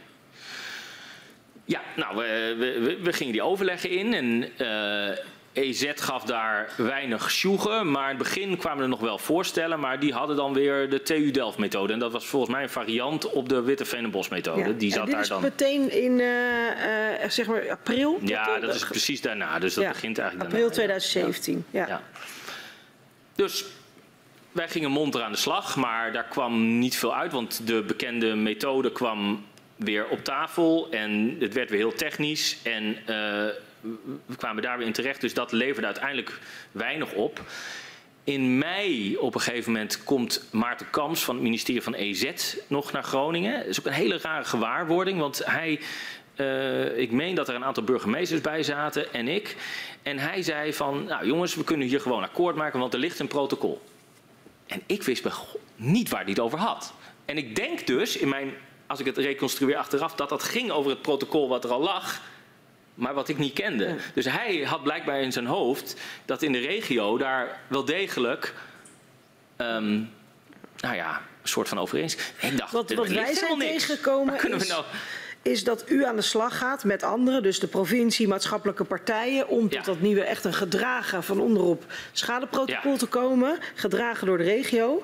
Maar dat dan aan andere tafel, dat is ook wat Suzanne Top hier vertelde in haar verhoor, uh, ook de NAM nog apart met de provincie ging overleggen. Ja. Ja. En is dat dan het protocol waar nee. de heer Kams op doet? Nee, nee, nee, nee, dat is niet, want dat gebeurt pas later. Kijk, ja. de, de, um, waar, waar u het nu over heeft, is een ambtelijke sondering. Kijk, nou moet ik wel die geschiedenis erbij vertellen, anders wordt het, wordt het onbegrijpelijk. Ja, precies. We gaan even goed in de tijd nu. Ja. Kijk, er waren ambtelijke contacten tussen NAM en, en, en provincie. Die, waren er, die gingen over, over waterstoffen, die gingen over toekomstperspectief. Die waren gewoon, dat waren reguliere contacten die er waren. En op een gegeven moment komt er een ambtenaar naar mij toe en die zegt... Ilko, Um, ik heb contacten met de NAM, we hebben dat schadeprotocol. Nu springen we wel weer even in de tijd, want we hadden ondertussen een schadeprotocol samen met de maatschappelijke organisaties ja, gemaakt. Gedragen. Gedragen van onderop, ja. vierpijler document. Nou, de, dus de, dat hadden we. Dan komt er een ambtenaar naar mij toe die zegt: Ilko, um, de NAM zegt dat ze, uh, dat ze met, best wel met een voorstel willen komen. wat nou ja, invulling geeft aan, aan ons protocol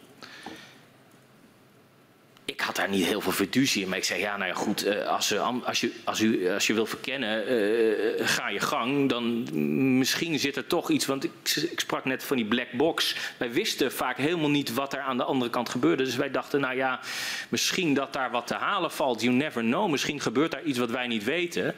Um, maar dat was achteraf gewoon de methode van de NAM om wat ze bij de NCG vermoedelijk al gepusht hadden, ook bij ons te pushen. Dus wat kwam daaruit? Ja hoor, een kaartje met een uh, contour erop, enzovoort, enzovoort. En ja, dat was wat we, zeg maar, de Witte Veenenbos methode, daarna de TU, de TU Delft methode, uh, was dit er een herhaling van. Dus toen ik dat onder ogen kreeg, was het ja, was het voor mij vrij snel klaar. Leuk dat er een ambtelijke, ambtelijke verkenning is. Ja. Maar dit is de weg waar ik precies niet op wilde. Ja. Het speelt later nog wel weer een rol als we een overleg met minister Wiebes hebben, maar dan springen we weer verder in de tijd. Ja. Dan komt hij weer naar boven. Ja. Op een en wat in dat zijpaadje met de NAM, want we hebben dus dat gedragen protocol vanuit de regio met de maatschappelijke organisaties. Dan ontstaat er dus een spoor. De provincie gaat in gesprek met NAM. Uh, wie waren nog meer van die gesprekken op de hoogte? Want u zegt ambtelijk. Am was u dat en ambtenaren of was dat breder? Nee, dat was wel breder. Dat, dat wisten ook de maatschappelijke organisaties, omdat ja. het uh, op een gegeven moment ambtelijk aan ze uh, een soort van uitkomst aan ze voorgelegd is. Um, dat wisten de gemeenten, want die waren er ook bij betrokken. Um, en, het, en het college van GS wist dat, wist dat ook. Maar het was, een, het was een ambtelijke verkenning. En wat er uitkwam was precies wat we daarvoor ook hadden gezien. Dus ja, we konden de, je, je, je kon er niks mee. Het was ook niet ruimhartig. Het grappige is zelfs dat ik bij een van de notities... Um, in het kader van het schadeprotocol dat we met de maatschappelijke organisatie aan het maken waren... die methode werd afgeserveerd. Ja. En dat was de methode die later in die ambtelijke sondering van de NAM kwam. Dus ja. het, het, maar er komt dus wel echt wat uit. U zegt het, het wijkt wel af op een aantal punten. Precies weer die methodes die we niet willen. Ja. Waren er nog meer verschillen met het, met het breed gedragen protocol? Ja, maar die, die zijn wat minder fundamenteel dan. Want er zat gewoon een kaartje bij. Met een, met een, met een contour. Ja. En het maffe is dat het plaatje met de contour. ik, ik, dat plaatje met de contour kwam heel vaak terug. En ik dacht één moment, nu zijn we er definitief van af en daarna hebben we het nooit meer gezien. Maar dat kwam namelijk in januari is dan een beving. En er zit een, dat contour is getrokken. En dan is er een duo-gebouw. Dat is een wit ge groot gebouw. Als je met de trein in Groningen aankomt, dan zie je hem. Ja, van de organisatie Duo, ja. Ja, ja. Van de, ja. En daar kwam een enorme scheur in de parkeergarage. En die was niet ernstig, maar die was buiten die contour. Dus uh, uh, toen dacht ik, nu is het kaartje wel klaar. Want ja. nu hebben we, geloof ik wel... Kijk, die scheuren in huizen waren genoeg bewijs dat het onzin was. Maar dit was een heel nieuw gebouw. En er zat ja. plotseling een scheur van voor naar achter door die parkeergarage. Ik dacht, ja, dus er zit een kaart in dat protocol van, tussen provincie en dan waar u zegt, nou dat klopt niet. Die methodes willen we niet, want dat hadden we al vastgesteld met de maatschappelijke organisaties. Maar toch, als we dan weer springen in de tijd, zie je dat uh, juist dat schadeprotocol waarvan u zegt die methodes wilden we niet, die kaart wilden we niet, dat wordt dan als uitgangspunt gebruikt bij de besprekingen over een nieuw protocol in december 2017 ja. en januari 2018. Hoe kan dat dan dat dat ja. dan als uitgangspunt wordt gebruikt? Um, kijk, je ziet in die overleg, de minister Wiebes is aangesteld. En uh, we hebben een eerste overleg met minister Wiebes. En we zeggen tegen minister Wiebes, schade is het eerste wat er aangepakt moet worden. Ik heb dan overleg met minister Wiebes één op één. Als een soort van kennismakingsgesprek. Er is een bestuurlijk overleg. Um, en dat is op 5, 4, 4 december, 5 december, zoiets. En de dag daarna is er nog een bestuurlijke stuurgroep. En in die bestuurlijke stuurgroep zie ik in het verslag, wat zie je daar gebeuren? Gerard Beukema, burgemeester van Delfzijl, maar ook ik, zeg... Dat document van 18 oktober moet centraal, dat is wat er centraal moet staan in deze, in deze uh, bespreking over het schadeprotocol. Dat is het document wat wij gemaakt hebben samen met de maatschappelijke organisaties. Ja. Maar wat zie je vervolgens gebeuren, is dat er de, de, de, minister, de vertegenwoordiger van de minister zegt daar, ja, maar wij willen graag samen met de NAM wat. Nou, je ziet vanuit de regio daar niet zo heel veel enthousiasme voor, om het zo maar eens te zeggen. En in de weken daarna, zeg maar, wordt er een proces ingericht door Boston Consultancy Group. Krijg nog steeds de nou, de nekharen gaan me recht overeind staan als ik daaraan terugdenk hoe, hoe die club. En die club die vraagt op een gegeven moment in een overleg welke um, documenten mogen we meesturen.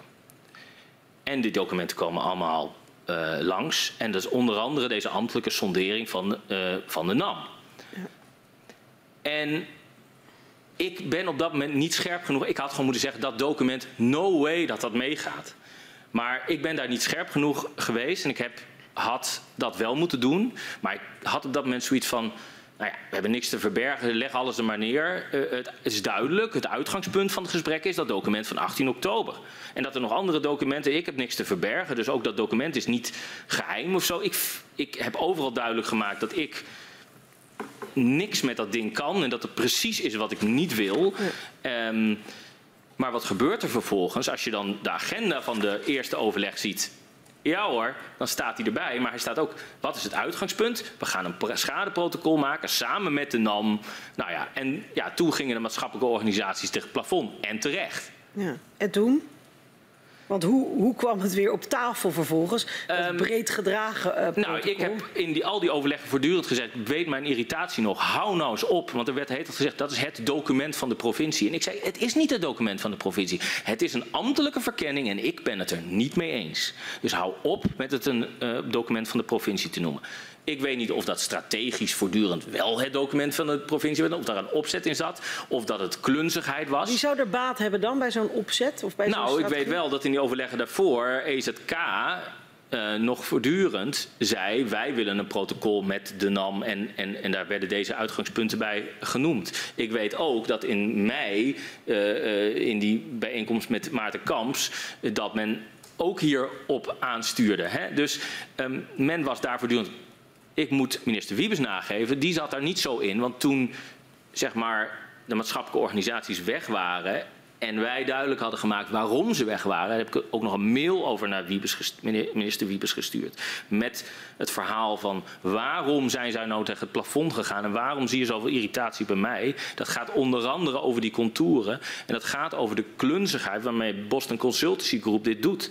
En voortdurend zegt dat dit het uitgangspunt is, terwijl zij willen dat ding niet en ik wil dat ding ook niet. En hou eens even op met het hele het provinciaal document te noemen. Ik bedoel, ik snap dat je het zo kan framen. Maar als ik tien keer heb gezegd dat het niet zo is, ja. is het ook wel tijd om mee op te houden, zeg maar. Ja, en, en nu mijn vraag dus, die ik stelde. Hoe kwam dat andere protocol dan weer op tafel? Doordat minister Wiebes hen gebeld heeft en gezegd heeft... er zijn geen protocollen die leidend zijn wat mij betreft was het wel zo, want het was 18 oktober document, was geldt voor de maatschappelijke organisaties ook. Um, en ik heb minister Wiebes die mail gestuurd met wat zijn, zoals hij dat noemde, de rode vlaggen. Dus hè, vertel mij wat ik absoluut niet moet doen. Waardoor gaat iedereen hier tegen het plafond? En vertel mij wat ik dan niet moet doen, zeg maar, en wat ik wel moet doen. En die mail heb ik gestuurd en daar staat onder andere in... hou op over de contouren. Nou, en, en ik heb zo wat dingen opgesomd die daar uh, ja, die, die wel moesten en niet moesten. En toen heeft minister Wiebes gesproken met Suzanne Top en ik denk Jelle van de Knoop.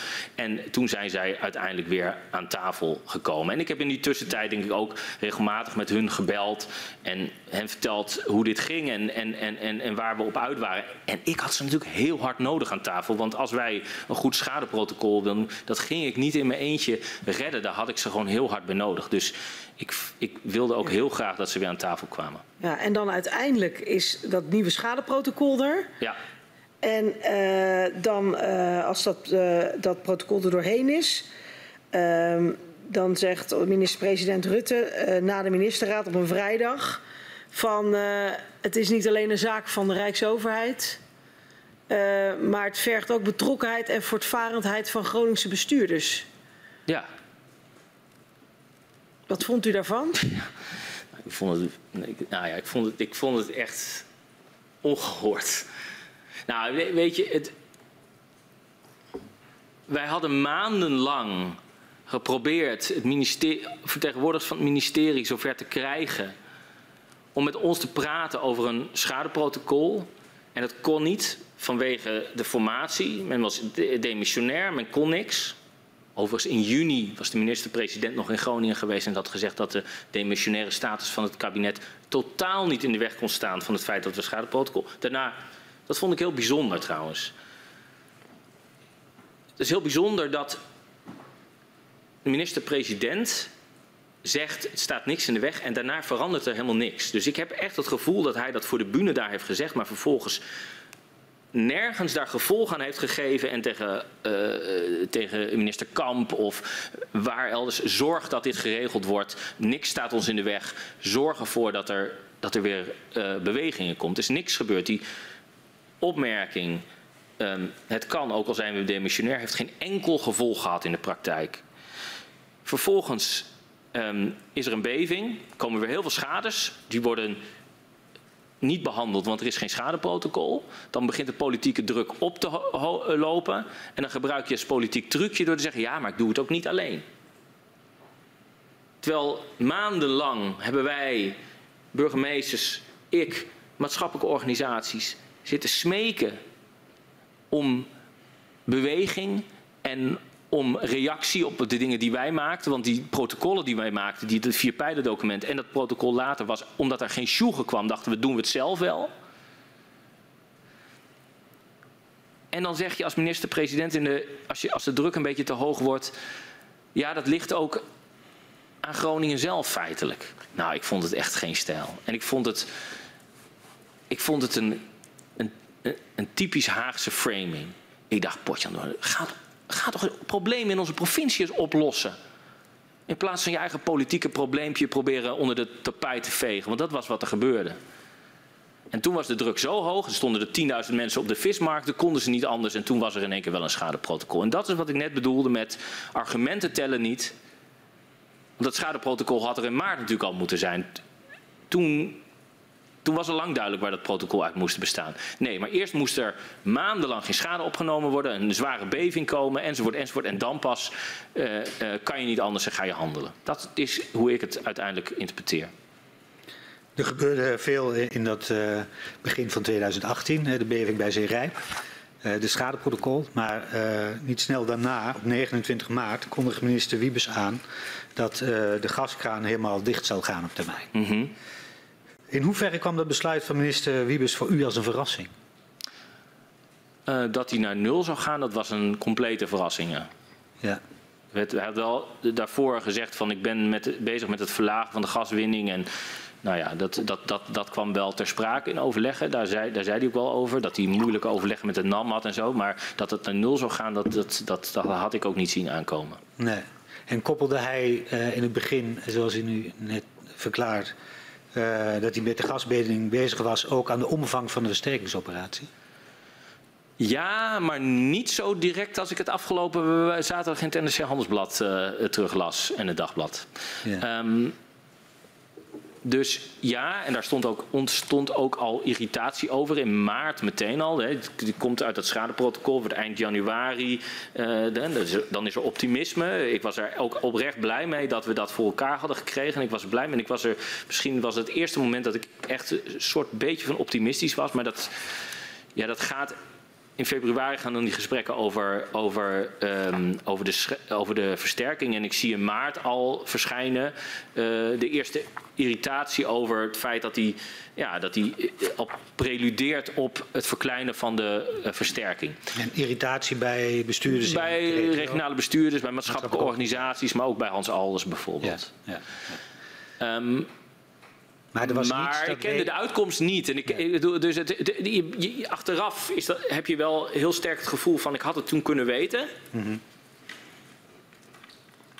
Maar ik wist, ik wist het niet. Ik wist wel dat er van alles gaande was. En, en toen, die, toen, die, toen die aankondigde de gaswinning naar nul, toen heb ik ook weer een gevoel enig van optimisme gevoeld. Toen dacht ik, oh, misschien, misschien zit ik ernaast. Misschien is het echt wel wat er met het schadeprotocol gebeurd is. Gaat hier ook gebeuren. En dan, nou ja, hè, dus, dat, dus to, toen heb ik ook een kort moment van optimisme gehad. Maar ja, dat, dat was achteraf gezien ook ten onrechte en dat was ook ja. snel weer weg. Maar de, de, niet alleen wordt het besluit aangekondigd, maar ook in een brief toegelicht. Uh, heeft u ook na lezing van die brief nog even gedacht, uh, dit kan consequenties hebben voor de versterking? Ja, ja tuurlijk. Uh, maar dat was daarvoor al, zeg maar, had ik die vermoedens, werd al heel erg gemorreld. Hmm. Kijk, ik denk in die periode werd er heel erg langs elkaar heen ge, uh, gepraat. In de zin van, uh, minister Wiebes was heel erg bezig van het loopt niet goed. Um, we moeten sterker focussen op, uh, op veiligheid, zoals hij dat noemde.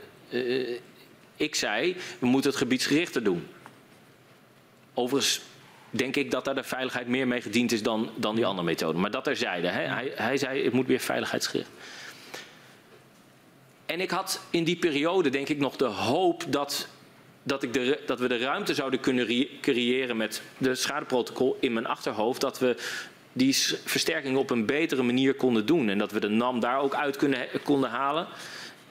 Op een manier zoals ik die eerder beschreef. Dat we meer ruimte zouden krijgen om dat op een manier te doen dat in die dorpen en wijken meer samenhang zou ontstaan. En die tegenstellingen weggenomen zouden worden. Mm.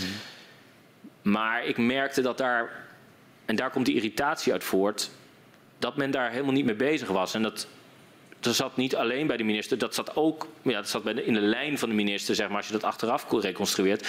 Maar dat zat ook bij de Boston Consultancy Group. Dat was gewoon, dan krijg je gewoon niet van die onbegrijpelijke sheets met, met, met, met, met allerlei getallen en dingen die ze dan weer geïnventariseerd hadden, waar echt werkelijk niemand chocola kon maken en die werkelijk niets te maken hadden met wat er in Groningen echt gebeurde. Mm.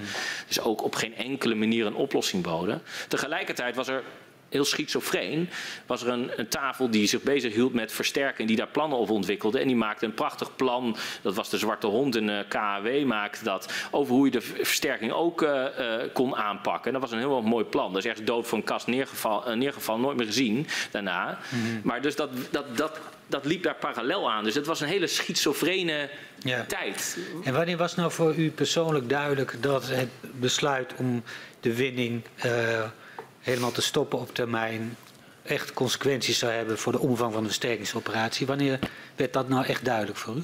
Um, ik, ik denk niet dat er één moment echt aan... Kijk, ik voelde dat aan. Ja. Maar ik had tegelijkertijd hoop. Hè? Dus die twee dingen kunnen tegelijkertijd uh, bestaan. Hè? Je kan ja. tegelijkertijd denken, misschien krijg ik het nog goed. En tegelijkertijd een onderbuikgevoel hebben dat je denkt, nou, dit gaat de verkeerde kant op. Hè? Bent u bijvoorbeeld bij een bijeenkomst geweest met bestuurders en, en de minister op 4 april waarin de minister ook uh, aangaf, ja, ik heb eigenlijk geen mandaat om op dezelfde manier met de versterking door te gaan nu we de gaswinning naar nul brengen. Ja, eh, nee, de, nee ja, die, die bijeenkomst was ik wel bij, ja, geloof ik. Ja. Ja. ja. Nee, uh, ja, maar da, nee, tuurlijk. Da, kijk, vanaf dat moment na de, is, is, dat, is dat heel duidelijk geworden. En later stappen wij er ook uit, want dan blijkt hij steeds minder te willen. Dus nee, maar je moet je voorstellen, die, die discussies liepen dus in maart al op die manier. Hè? Dus dat, en dan komt er een klein lichtpuntje, of klein, hè, die, die, en dan heb je misschien, oh, misschien, misschien toch, weet je wel, misschien toch. En dan daarna, nee, tuurlijk toch niet, weet je wel. En dan tegelijk tegelijkertijd loopt er een proces waarin dat KW en dat zwarte hond verhaal, hoe je de versterking ook zou aan kunnen pakken op een goede manier, dat loopt dan tegelijkertijd parallel daaraan. Dus dat. Um, maar het werd gaandeweg natuurlijk totaal duidelijk dat men een hele andere agenda had. Alleen ik wilde mijn agenda ook nog niet loslaten. Mhm. Kijk, ik, ik verloor de hoop definitief echt helemaal definitief. Nog niet eens op het moment dat hij de versterking stilzette. Toen was het eigenlijk al zo goed als weg, denk ik. Maar helemaal definitief met het Mijnraadadvies. Toen dacht ik, nu is het klaar. Nu sta ik met de rug tegen de muur. Nu ga ik, kan ik geen kant meer op. Dit is, dit is nu, is, wordt het, nu wordt het definitief een drama. Nu is er geen, geen enkele manier meer om dit goed te keren. En wat was het dan in dat Mijnraadadvies dat tot deze conclusie bij u leidde? Nou, er stond een model centraal, het zogenaamde HRA-model, waarbij uh, zowel de Mijnraad als anderen en het NAM op de achtergrond um, zeiden dat we op adresniveau huizen zouden kunnen aanwijzen die versterkt zouden kunnen worden. Nou, ik wist dat het complete onzin was. Dat was gewoon lachwekkend. Dat was gewoon lachwekkend. Maar ik wist, ik had wel door dat het de, de weg was waar men aan het opgaan was. En dat was. Men, en wie, met wie de minister, excuus. Ja, ja. Hè, ik wist op het moment. De hoogleraar Ira Helsloot bracht een advies uit daarbij. Als je, die, als je die hoogleraar uitnodigt om hierover te adviseren, dan weet je ongeveer waar, men, waar je op uit bent. En op het moment dat je dat, dat HRA-model in die weken daarvoor al aan het pushen bent, en ik wist dat het bij de NAM vandaan kwam. En ik wist wat die uitkomsten waren. Namelijk bizarre uitkomsten. Eh, twee onder één kappers waarvan de ene huis wel versterkt moest worden en de andere niet. Ja. Ja. ja, ik heb daar geen illusies over. En toen dat gepresenteerd werd, heb ik daar ook aan de voorzitter Koverdaas ook hele kritische vragen gesteld. Mhm. Ik weet nog dat hij daar vrij geïrriteerd over was. Maar ik, ik, ik heb zoiets gezegd van, wat weet, weet u wel wat die Groningen aandoet hiermee? Nou, ik wist ook dat met dat advies waarvan minister Wiebes zei: dit ga ik volgen en ik ga nog met bestuurders over in overleg hoe we het gaan invullen, maar dit is hoe we het gaan doen. Ja, toen, toen wist ik wel dat het klaar was. En u heeft in die periode ook met de minister persoonlijk gesproken? Of in die overleggen met hem gesproken? Ja, die overleggen die waren heel intensief. Uh, Dat waren heel veel. Uh, dat werd, was vaak ook heel erg op het laatste moment. Dus dat, ik vind eigenlijk ook achteraf gezien dat wij daar veel te veel in ons hebben meelaten sleuren. Ook specifiek dat moment van die mijnraadadvies. Ja. We hebben zelf, toen het mijnraadadvies werd gepresenteerd, ik geloof dat wij het in het weekend ervoor kregen. En toen moesten ambtenaren als een malle dat advies gaan doorgronden. En eh, de, de, maandag erop, meen ik dat het was, eh, eh, kregen we het gepresenteerd. En hadden we ook een overleg met de minister. Dat hadden we never, nooit moeten doen. Dat hadden we echt niet moeten doen. We hadden ons niet in dat tempo moeten laten meesleuren. We hadden moeten zeggen, wij nemen wel een week of twee. Dan gaan we het eens even goed bestuderen. En dan gaan we er uh, zoveel gaten in schieten dat, uh, dat er weinig van overblijft. Dat had denk ik toch nog niet geholpen. Maar dan, maar dan wij, hadden, wij hebben ons daar in een tempo laten drukken dat ik echt achteraf dacht, hoe hebben we dat kunnen doen? Maar dat was wel de sfeer trouwens vaak. Uh, in de zin van dat dingen snel moesten en heel lang stil lagen en dan plotseling heel snel moesten. En dan als je dat niet in dat tempo je het verwijt dat je, nou ja, dat je te, Kijk, te langzaam was. En, en de, duidelijke visie die u had zeg maar, op uh, het HRA-model. Uh, uh, waarom lukte het niet om de minister daarvan te overtuigen in die gesprekken die u met hem heeft gevoerd? Op dat moment wist ik dat niet, waarom dat me niet lukte. Als ik het NRC Handelsblad en Dagblad lees, dan is dit, staat daar een aardige verklaring in. Maar die kende ik op dat moment natuurlijk niet ja, achteraf blijkt hij gewoon dat. Uh, hij vond zelfs het HRA-model, of eh, sorry, het Mijnraadadvies uh, te ruim. waar ik het gewoon, waar ik het een, een idiote vertoning vond, omdat het totaal op het HRA-model was gebaseerd, vond hij het zelfs nog te ruim, begrijp ik achteraf. Maar dat is wat ik achteraf begrijp. Op dat moment, ja, vermoed ik dat wel. Ik heb ook later een toespraak ergens gehouden waarin ik ook die uitspraken doe en dat verwoord over dat het alleen maar over geld gaat en dat de techniek en de modellen centraal staan om, om die reden. Maar dat waren op dat moment alleen maar vermoedens. Dus dat, waren niet, dat was niet de wetenschap die ik, die ik had. Het was me niet verteld door Wiebes van, eh, ja, behalve die op 4 april, hè, dat hij dat, dat, dat zegt. Maar um, voor het overige werd voortdurend gezegd: geld speelt geen rol en we gaan versterken wat er versterkt moet worden. Ja, dus ik, ik, ik moest dat zelf invullen. En ik, maar ik was natuurlijk niet naïef. Ik bedoel, ik vermoedde ook wel dat dit. En u had daar in dezelfde positie als de NCG? Hoe bedoelt u? Als het gaat om uh, de wijze waarop de versterkingsoperatie aangepakt zou moeten, moeten worden? Dezelfde niet, visie? Ja, dezelfde visie. Um, ja, maar ik vond, natuurlijk, ik vond wel dat, dat zeg maar, het gebied dat, het, um, dat de NAM daar geen rol in moest spelen. He, dus ik vond, ik vond ook dat die organisatie meer mensen in dienst moest hebben die zeg maar, die versterking zelf vorm konden geven. Dus ik, ik vond dat die meer die wijken in moest op die manier. He, dat die organisatie daar meer op gebouwd moest worden. Mm. Um, dus dit CVW moest eigenlijk in de NCG, maar dan niet op de CVW-manier, maar met een organisatie die het hmm. publiek werkelijk vorm kon geven. En in die wijken um, die versterking kon op zo'n manier kon zo'n vorm geven dat, dat, nou ja, dat, dat het weer dat het zeg maar, het proces van versterking mensen ook hoop gaf en toekomst gaf. Ja. Um, ik, ik, weet niet of Hans alles zo ver dacht, dat denk ik niet eerlijk gezegd. Maar um, dat het gebiedsgericht moest worden, dat was ook zijn opdracht. En dat vond hij ook. En daar zette minister Wiebes een hele grote streep doorheen.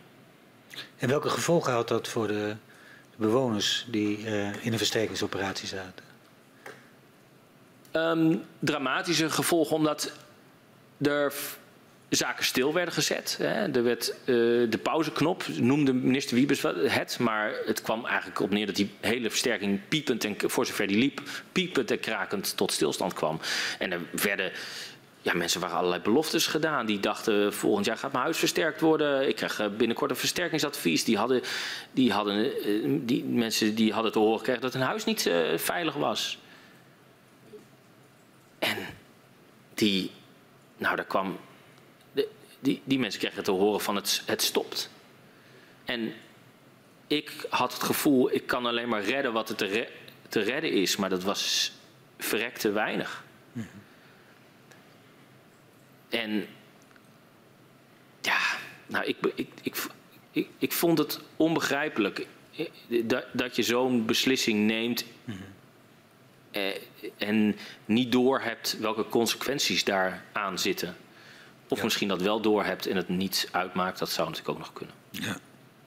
En hoe kijkt u nou uh, uh, terug op de positie die de provincie in die periode had? Or, waren jullie in staat om de belangen van de burgers, zoals jullie ze zagen, voldoende te borgen uh, ja, op dit moment, in dit tijd? Dat, is een hele, dat vind ik een hele moeilijke vraag. Dat vind ik echt een hele moeilijke vraag. Ja.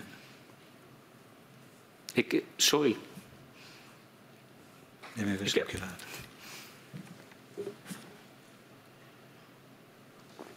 Vind ik een hele moeilijke vraag. Ik denk dat het antwoord nee is. Ja. Ik wil het met u hebben over uh, cohesie. Niet alleen de sociale cohesie. Uh, heeft u ook uh, voor hiervoor al gehoord. We hadden het al even over. Over het gevoelen van soms ongelijke behandeling. Ehm, van bewoners en gedupeerden. maar ook de cohesie dus tussen gemeente en de provincie. En om ehm, bij de bewoners uh, te beginnen. Van herkent u nou die verhalen over verschillende behandeling van min of meer uh, gelijke gevallen? Als het gaat over de schade en versterking van de, van de huizen? Ja, die herken ik. Ik bedoel, dat was aan de orde van de dag. Dat, ja, die, die, die, dat, dat, was aan de orde van de dag. Dus dat was ook uh, een, een, onderwerp, dus, dus dat verschil in behandeling, wat leefde bij u als gedeputeerde of waar u het in het college over had? Ik weet niet of we daar zo uitgebreid in het college zelf over hebben gehad, maar het was gewoon een, een van de belangrijkste dingen die er aan de hand was. Um, dus dat was denk ik niet iets, ja, hoe zeg je dat, soms, soms uh, nee, dat was gewoon, ik bedoel, dat was, uh, dat, dat was een van de kernproblemen zou ik, zou ik zeggen. Wat was nou eigenlijk de oorzaak daarvan? Van die ongelijke behandeling? Ja, van die um, verschillen. Ja. Nou, op het moment dat je... Uh, je nou, ik bedoel, kijk, er werd, er werd op een gegeven moment... Er werd, zeg maar, vanuit... Hoe moet je dat nou uitleggen? Op het moment dat je bepaalde rijtjes eh, gaat beginnen... en daarna verander je de context weer... dan... Als je een rijtje huis gaat versterken en daarna verandert de context weer dan komt een ander rijtje huizen om een bureaucratische reden in een ander proces terecht. En als er dan daarna allerlei politieke beslissingen worden genomen, um, om reden van geld of om reden de, de gaswinning gaat naar beneden, waar we het net uitgebreid over hebben gehad. En je, en je uitgangspunt is niet dat wat er in de samenleving gebeurt. En kijken hoe je daar goed werk kan verrichten, zodat die spanningen niet ontstaan en dat die verschillen niet ontstaan. Ja, dan, dan ontstaan die verschillen vanzelf. Want, en dat is volstrekte willekeur uiteindelijk. Ik bedoel, als je helemaal terugredeneert, zit er een soort van logica in. Een soort van, benadruk ik. Maar die logica is niet wat er met die mensen in hun leven gebeurt. De logica is niet wat er in die, in die samenleving in zo'n dorp gebeurt. De logica is het systeem wat je hebt uitgevonden. En wat eigenlijk ja, vrij willekeurig tot stand is gekomen. Eigenlijk soms bij toeval. En soms omdat een bepaald rijtje huizen wel uit een model gekomen is en een ander niet op dat moment. Welk voorbeeld van, van ongelijkbehandeling, van, eigenlijk van die verschillen, is u het meest bijgebleven? Nou, in Appingedam um, heb je de wijk op Wierde. Daar speelde dit enorm. He, daar, daar, eh, daar had je rijtjes die waren vergelijkbaar en die, en die gebeurden niet. En dan kwamen mensen echt recht tegenover elkaar te staan. En, dan, en, en wat de tragiek is dat sommige En op welke manier, wat bedoelt u met, kunt u dat invullen? Nou, uh, sommige mensen zijn dan blij dat, dat bij hun iets gaat gebeuren. Of dat zij een nieuw huis krijgen. En de overbuurman die precies hetzelfde huis heeft, krijgt dat niet. Ja, en dan worden mensen voor, de, voor, uh, worden voor het dilemma gesteld van... Ja, die mensen zijn blij. Dus mensen die, die lopen met een glimlach ja. door de buurt en de, de overbuur. Maar dat heeft ook een effect dat mensen daardoor zich schuldig voelen. En zeggen, ja, bij mij gebeurt het wel en bij de overbuurman niet. En dus dat, dat geeft hele pijnlijke spanningen in, in dorpen en wijken. En, en wat voor invloed heeft dat op zo'n gemeenschap? Nou, dat, dat, er, dat, dat mensen uit elkaar, dat het uit elkaar kruimelt. Dat, dat gemeenschappen uit elkaar vallen. En er geen enkele samenhang meer is. En terwijl ik denk, dat is bijna een even groot probleem, misschien wel even, gewoon letterlijk een even groot probleem, als de onveiligheid zelf. Maar als je dat nooit tot uitgangspunt van al je handelen neemt, ja, dan neem je dit gewoon voor lief. En iedereen die daar verantwoordelijk voor is geweest, die kan niet ontkennen dat het niet gewoon op papier heeft gestaan. Hè? Want ik heb begrepen uit veel verhoren dat sommige mensen niet de moeite namen om het gebied in te, in te gaan. Niet iedereen, maar ik heb er een aantal hier zien zitten die zeiden dat ze eigenlijk nog nooit met iemand hadden gesproken die daar woont. Vind ik opmerkelijk. Maar als, zelfs als je dat niet doet, dan waren er genoeg onderzoeken waar je net stond. In Tom Posmus onderzoeken staat voortdurend dat een van de zaken die je moet doen is gevoel van veiligheid komt ook door verbondenheid met je buren, met de gemeenschap waar je in leeft. Maar dat is nooit, heeft dat een plek gekregen in die versterking. En wat heeft u gedaan om die sociale cohesie te bevorderen? Nou, geprobeerd die versterking op een andere manier te proberen te organiseren met nul resultaat. Maar wat we ook hebben gedaan is um, uh, bijvoorbeeld uh, vanuit de provincie, um, moet ik, ben ik even de naam kwijt, geestelijke verzorging uh, gesubsidieerd. Hè? Omdat ik dacht, nou die geven daar in ieder geval deels een antwoord op, maar dat is natuurlijk uiteindelijk. Het, het moet niet nodig zijn. Het, het moet niet nodig zijn. Het is het moet in de basis al uitgangspunt zijn zitten. van beleid. Het moet in je uitgangspunt zitten. En dan gaat er natuurlijk ook nog af en toe wat mis. Maar als je intenties goed zijn, dan kun je dat herstellen. Maar nu waren de intenties zo... Alles wat er misging, was... Niet alles. 99% van wat er misging, was een uitkomst van het systeem zoals het georganiseerd was. Ja. Ik, hoe vaak ik wel niet uit overleggen kwam en dan kwam, was er een van de oplossing bedacht en dan dacht ik, oké, ik weet al hoe het afloopt. Dus over een jaar staan we daar. En dat was nooit zo'n heel goed punt. Ja. En als ik dan nog een keer concreet vraag van, want ik snap wat u zegt, hè, het moet uitgangspunt zijn van beleid, maar dan uiteindelijk als gevolg gaat het toch mis. Wat heeft u eraan gedaan om dan die sociale cohesie alsnog te bevorderen? Ja, maar het, eh, het, het gaat niet toch mis. Het is, het is uitgangspunt van het beleid dat het er niet in zit. Dus zit het er niet in en dus gebeurt het ook niet. En dus verkruimelt het en dus komen mensen tegenover elkaar te staan. Dat is niet een per ongeluk effect van iets. Dat is hoe het geregeld was. En ik vermoed zelfs tot op de dag van vandaag zo geregeld is. Dus wat je, het enige wat je daaraan kan doen, is het op een andere manier organiseren. Dat is het enige wat je eraan kan doen. En als je dat niet doet, blijven deze uitkomsten eruit komen. Dus we hadden daar honderdduizend sociaal werkers heen kunnen sturen, maar die hadden alleen maar kunnen oplappen wat er allemaal uh, in de basis, in de kern al totaal fout was. Ja, ik ben bang dat dat het antwoord, ik ben bang dat dat het antwoord is. Ja. En dan de cohesie tussen gemeente en de provincie. Want het lukt niet altijd om, om gezamenlijk uh, op te trekken. Welke verschillen waren er tussen de gemeente en de provincie? Ja, ik denk, ik denk dat we dat er moet worden uitgekeken, uitgekeken om dat te groot te maken. Dat gaat puur over die stijlverschillen waar ik het eerder ook over had. Ik had een andere manier van politiek bedrijven als vele andere bestuurders. Ja. Maar dat, dat zijn dan de stijlverschillen tussen wat u zei van klassiek besturen of niet.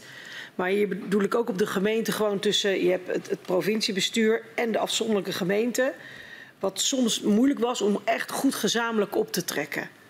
Wat, wat, wat waren eigenlijk de verschillen dan? Waarom dat dan soms niet lukte? Ja, maar ik, weet, ik, ik vraag me af of dat nou zo heel.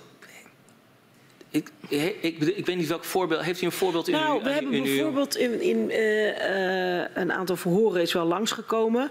Uh, dat natuurlijk ook elke gemeente aan zich ook weer een ander belang heeft. Ja, dat speelde soms wel een rol. Maar ik, ik, denk, ik denk uiteindelijk is dat moet dat ook in zijn context worden gezien. Kijk, op het moment dat de schaarste voortdurend verdeeld moet worden, dan komen gemeenten ook tegenover elkaar te staan. Want die denken, ja, mijn, mijn bewoner in, in, in wijk X uh, wil de voortgang van de versterking. En een andere gemeente denkt, maar dat gaat wel ten koste van, van mij. Hè? Dus um, op die manier organiseer je ook dat mensen tegenover, of dat burgemeesters en gemeenten soms tegenover elkaar komen te staan.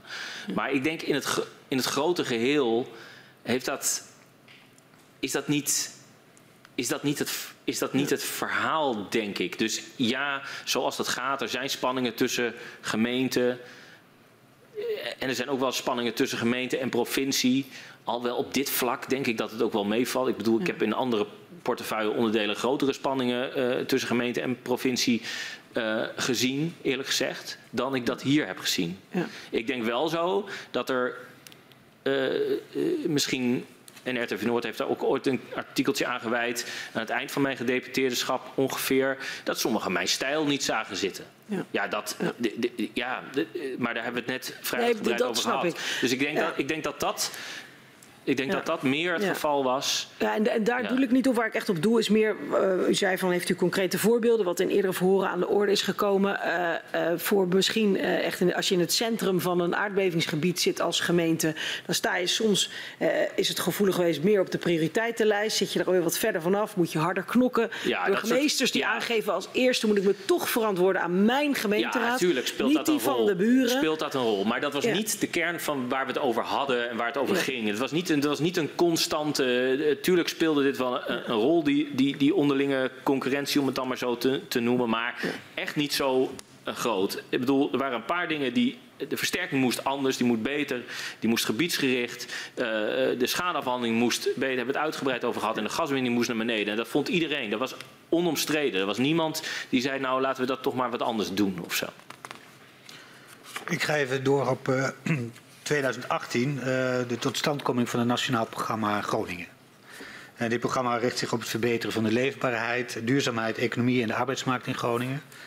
En het NPG uh, kent in 2018 een budget van 1,15 miljard en wordt door alle overheden ondertekend. Uh, kunt u uitleggen waarom u niet aanwezig was bij de ondertekening in Den Haag, ook in aanwezigheid van meerdere bewindslieden? Ja, nee, dat, dat, dat, um, dat kan ik.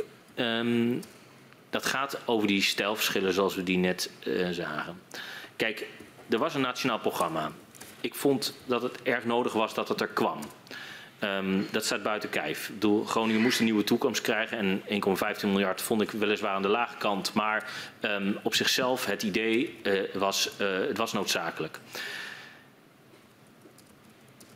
Maar het was, wel, het was de fase waarin die versterking uh, uh, zeg maar, waar we het net over gehad hebben, zo dramatisch aan het eindigen was. Uh, het was denk ik vlak na het Mijnraadadvies en die fase daarna um, was het.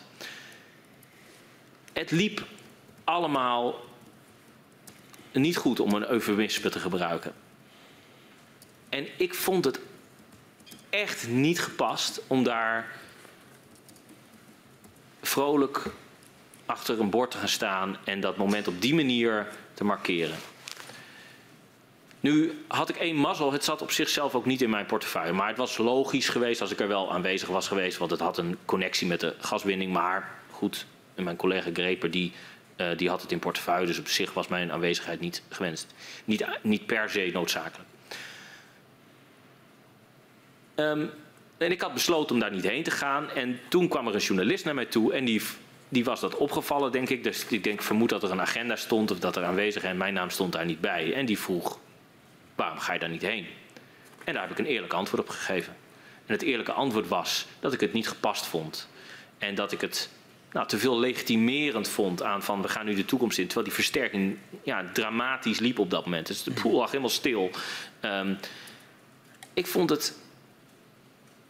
Nou weet je, er zit, er zit soms een gedachte achter we moeten positiviteit uitstralen. Terwijl als mensen dof in dof in de ellende, zitten, dan, dan slaat dat nergens op. Dan heeft het, is het iedere connectie met de werkelijkheid kwijt. Mm -hmm.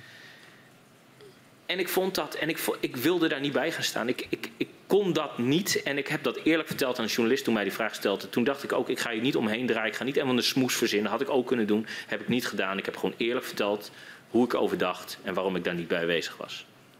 En vond u het wel gepast dat de verantwoordelijk gedeputeerde mevrouw Greper er wel bij was? Ja, ik had het niet gedaan. Maar ik was er ook niet. Nee. En hoe werd er achteraf op gereageerd, ook uh, in uw college? Ja, daar waren ze niet blij mee. Dat, dat, nee. nee, daar was men niet blij mee. Nee. En als we kijken naar de vormgeving van het Nationaal Programma Groningen, uh, was u tevreden met hoe dat was ingericht? Of had u dat liever ook nog op een andere manier willen inrichten? Nee, dat, maar dit is ook heel erg aan mijn eind van mijn gedeputeerderschap. Mm. En, en de echte vormgeving heeft daarna ook pas plaatsgevonden. Dus ik, ik heb daar niet zo'n heel scherp beeld bij. Ik heb, dat, ik, heb, ik, als je maar, ik heb daar gewoon eigenlijk geen opvatting over. Omdat ik, nee. omdat ik daar gewoon. Ik was, dat was heel erg aan het einde. En de echte invulling kwam pas nadat ik weg was. En toen heb ik ook er wel afstand van genomen. Dus heb ik dat ook niet meer zo gevolgd. Snap ik. Dan ga ik even eh, het woord geven aan mevrouw Kuik. Ja, ik heb nog een. Ah, moet ik mijn microfoon aanzetten. Uh, een vraag over de nationale coördinator. We gaan even, even weer terug in, mhm. in de tijd. Uh, om de doorzettingsmacht uh, te verstevigen wordt in de tweede helft van 2016 een wetsvoorstel voorbereid. Um, wat vonden de provincie en de gemeente van dit wetsvoorstel? Um, dat, we, de, de, dat heb ik niet 100% scherp, omdat ik niet meer precies kan invullen wat in dat wetsvoorstel stond. Ik meen dat daarin stond dat, dat de NCG meer zeggenschap over de NAM kreeg of iets dergelijks. Een soort van aanwijsbevoegdheid of iets in die geest. Um, ik denk dat daar ambtelijk vast een keer op gereageerd is of iets dergelijks. Maar als u het mij persoonlijk vraagt, en ik heb, meen ik ook nog één keer een overleg, of misschien twee keer een overleg waar me dat toegelicht is en dat daar een beetje over gesproken is.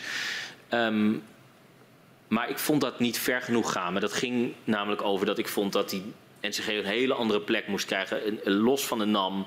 En dat die NAM daaruit moet. Dus ik zag hier niet echt een oplossing in. Niet een fundamentele oplossing wat we echt nodig hadden. Ik, maar ik denk, als er aanwijsbevoegdheden waren geweest, had ik die niet afgewezen, laat ik het zo zeggen.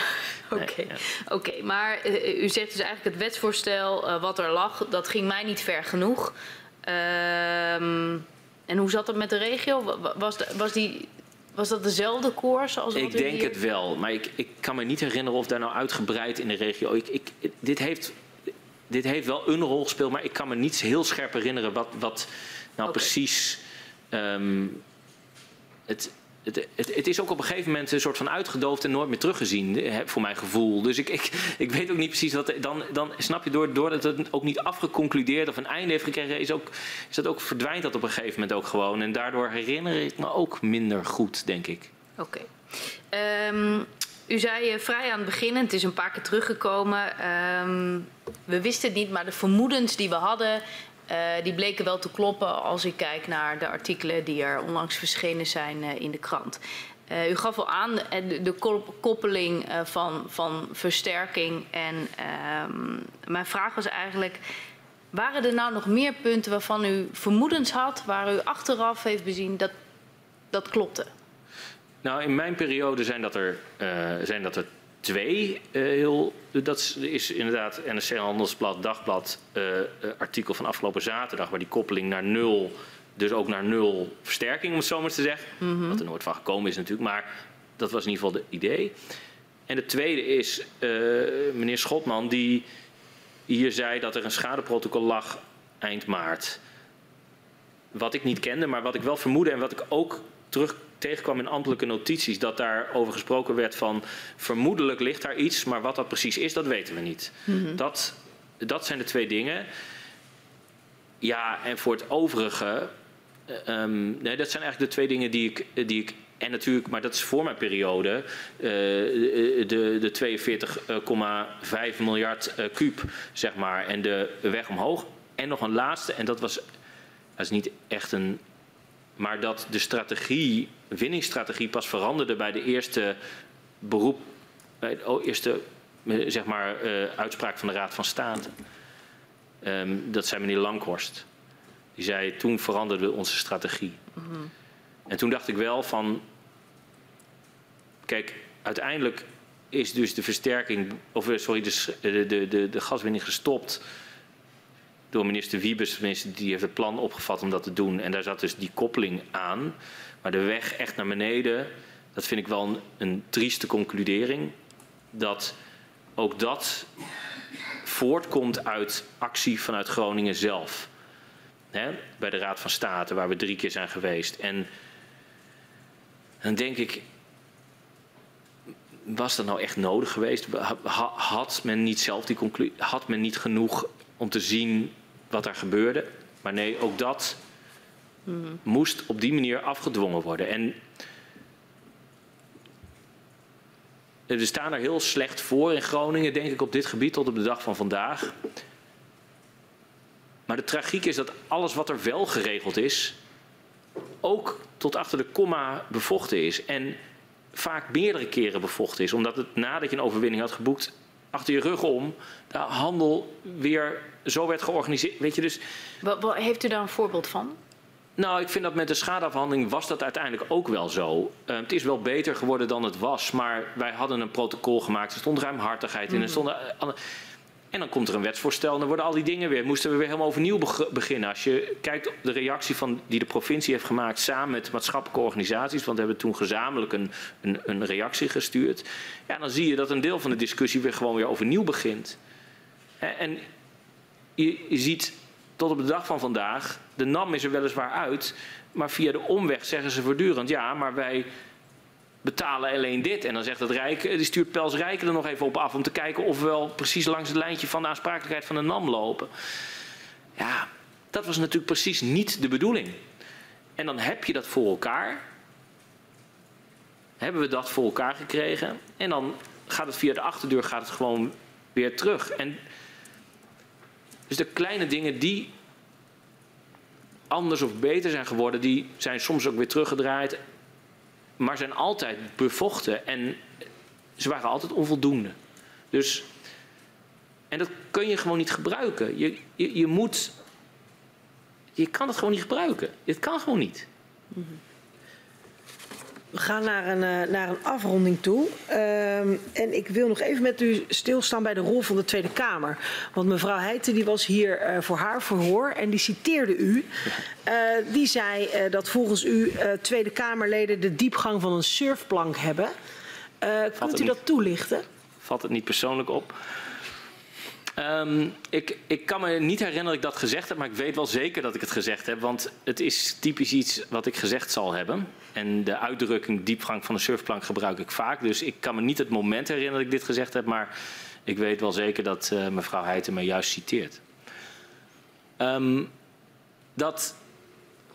Nou, kijk, wij hebben de Tweede Kamer, de Kamercommissie, echt heel vaak door, de, door het gebied ge, gereden met een bus. En dan spraken ze met die. En weet je, de, hè, de lagen, die rapporten waar ik het net over had, van Tom Posmus onder andere. En toch bleef het altijd aan de oppervlakte. Hè, er waren fundamenteel dingen verkeerd. Er waren niet een regelingetje hier of daar verkeerd. Er was fundamenteel iets verkeerd. En alleen als je de fundamenten aanpast, aanpast, heb je daarna een kans om het beter te maken. En daar ging het eigenlijk nooit over. En ik heb het. Het is te algemeen om te, om te zeggen, want het, ik, ik denk dat de Tweede Kamer niet bestaat. De Tweede Kamer bestaat uit 150 leden. En de een zal zijn werk naar ere geweten doen en de ander wellicht met wat minder uh, op, op die manier, om het zo maar te zeggen. Ik, ik zal er twee voorbeelden mee noemen. Dan noem ik wel mensen bij naam, dat is dan heel tragisch, maar het is niet anders. Eén is, ik ging op werk, of ik ging op, uh, zeg maar, naar de Tweede Kamer met Henk Bouwkamp die achter zit. En wij bezochten de meeste fracties. Um, en ook Stientje van Veldhoven. En die zei, ja, Zolang, dat was een begin van mijn periode als gedeputeerde. Ja, zolang het niet aangetoond onveilig is, uh, gaan wij niks doen. Nou, iedereen die ook maar. En dat was dan de woordvoerder gaswinning van D66. Ik denk, ja, jongens. Serieus, echt waar. Nou, tweede voorbeeld, dan hou ik op, is mevrouw Jezuels die op een gegeven moment een technische briefing naar aanleiding van het Mijnraadadvies daar een enorm frame op zet over Hans Alders. Dat hij zaken had achtergehouden en dat er volgens oude methodes werden gewerkt en dat daardoor mensen in onveiligheid waren gebracht. Want het Mijnraadadvies, daar stond dat immers in. Hè, dat, dat, en dat was gewoon het pushen van een agenda. Dat was gewoon een pushen van een agenda van, die, van dat Mijnraadadvies, dat HRA-model, dat moest gepusht worden. En dat werd daar gewoon op die manier gedaan. En er werden hele grote woorden gebruikt over dat Groningen onveilig was gemaakt. Terwijl iedereen die een beetje wist, wist dat het HRA-model een drama was. En dat kon zij ook weten, want dat had, dat had zij ook gehoord. Kan niet anders. En zij zat daar. Nou, denk ik, het is gewoon niet, het is gewoon niet oprecht. En, en dan in debatten spreken over mijn Groningers voortdurend. denk ik, jongens, hou op. Maar u, u gaf, ik heb het natuurlijk ook al gevraagd, want u zei, ik denk dat het zo en zo ging. Uh, u denkt hier ook dat er een agenda werd gepusht? Of heeft u concreet uh, ook wel bewijs of signalen gekregen dat die agenda werd gepusht? Nou, laat ik het zo zeggen. In de Staten bij mij werd een vergelijkbare agenda gepusht. Ja. En hoe gaat dat, kan dat niet aantonen, in zijn werk?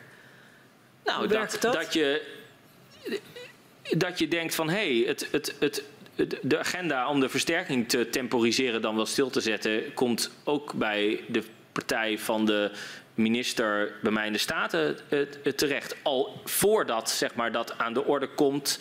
Hè, dus dat je denkt, hé, hey, als je dat.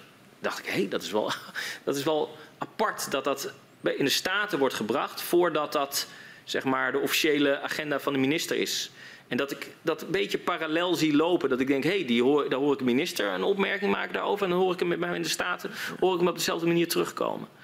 En ik uh, zie een Meijraadadvies en Hans Alders moest wat in discrediet gebracht werden. Die werd in discrediet gebracht. Waarom moest hij... Nou kijk, de methode van Hans Alders moest van de, van, de, van de tafel af. Van wie moest dat? Van de minister. De minister wilde dat Meijraadadvies, dat zei hij letterlijk... we gaan het volgens de methode van het Meijraadadvies gaan we doen. Zo gaan we de versterking aanpakken. En die methode van Hans Alders, die is... Uh, ja, die, die levert niks op en die is niet snel genoeg enzovoort enzovoort. Dat was het verhaal wat, er, wat erbij gedaan werd. En dan komt er in de technische briefing, komt dat aan de orde. En dan wordt er een heel frame opgezet alsof de manier waarop het daarvoor gebeurde de Groningers in groot gevaar zouden brengen. En er lag immers een methode die, nou, die zo hadden kunnen invoeren, de HARA, volgens het HARA-model, volgens het Mijnraadadvies. Zo hadden we het al jaren kunnen doen, want dan was het allemaal goed gekomen. Ja, ja, U geeft hier aan dus dat er een agenda uh, werd gepusht. Maar had u ook het idee dat de Tweede Kamer in ieder geval voldoende geïnformeerd was? Kijk, ik heb een. Um, nee, dat vind, dat vind, ik moeilijk te, te, beoordelen. Ik bedoel, ik heb hier een aantal keer momenten zien langskomen in de. Um, in, het, in verhoren waarvan ik denk, hé, hey, daar is de Kamer niet goed geïnformeerd. Maar over de kern van de zaak kon geen misverstand bestaan. Op het moment dat je een HRA-model bijvoorbeeld invoert, dan ga je via een modelhuis aanwijzen. En er zijn heel veel mensen die hebben je gewaarschuwd dat dat niet werkt. Ja, daar, daar hoef de, de, de, dan kan de minister zeggen dat het wel werkt, maar er is heel veel bewijs dat het niet werkt. Dan kun je ook zelf tot de conclusie komen, zeg maar. Dus dat is wat, wat ik bedoelde met die diepgang. Kijk nou wat er in die samenleving gebeurt. Kijk wat er nodig is. Kijk wat er fundamenteel nodig is. In plaats van die oppervlakkige politieke spelletjes ja. die soms gespeeld worden. En daar heb ik er nu twee dan ja. van genoemd. Ja, ik vond dat. En nogmaals, dat gaat niet over de hele Kamer. Want in de Kamer zitten 150 mensen. En um, wie de schoen past, uh, trekken hem aan. Ja. En, en hoe kijkt u naar de diepgang van uh, de leden van Provinciale Staten en de gemeenteraden? Waren die voldoende op de hoogte van de, nou, de volle breedte van het dossier? Ik heb me altijd gesteund, uitzondering daar gelaten, maar altijd gesteund gevoeld door de Staten. De gemeenteraden zit ik wat minder dicht, zat ik wat minder dicht op, dus dat kan ik moeilijk beoordelen. Maar ik heb me, ik heb me altijd heb ik het gevoel gehad dat wij aan hetzelfde kant van het touw aan het trekken waren. En niet alleen dat ik heb ook het gevoel dat statenleden, in mijn periode althans, voor zover ik dat kan beoordelen, wisten wat daar speelde. En je ontkomt er ook niet aan, want die mensen, statenleden wonen gewoon in die provincie. En een groot deel daarvan woont in dat gebied. En die merkt, die spreekt zijn buren. En dan, en dan weet, je, weet je wel genoeg, zeg maar. Ja. ja dank u wel. Dank. We zijn uitgevraagd uh, als commissie. Uh, fijn dat u uh, alle antwoorden heeft gegeven op onze vragen. Ik kijk even naar de griffier en ik verzoek uh, hem om u en uw steunverleerder, de heer Bouwkamp, naar buiten te geleiden. Dank u.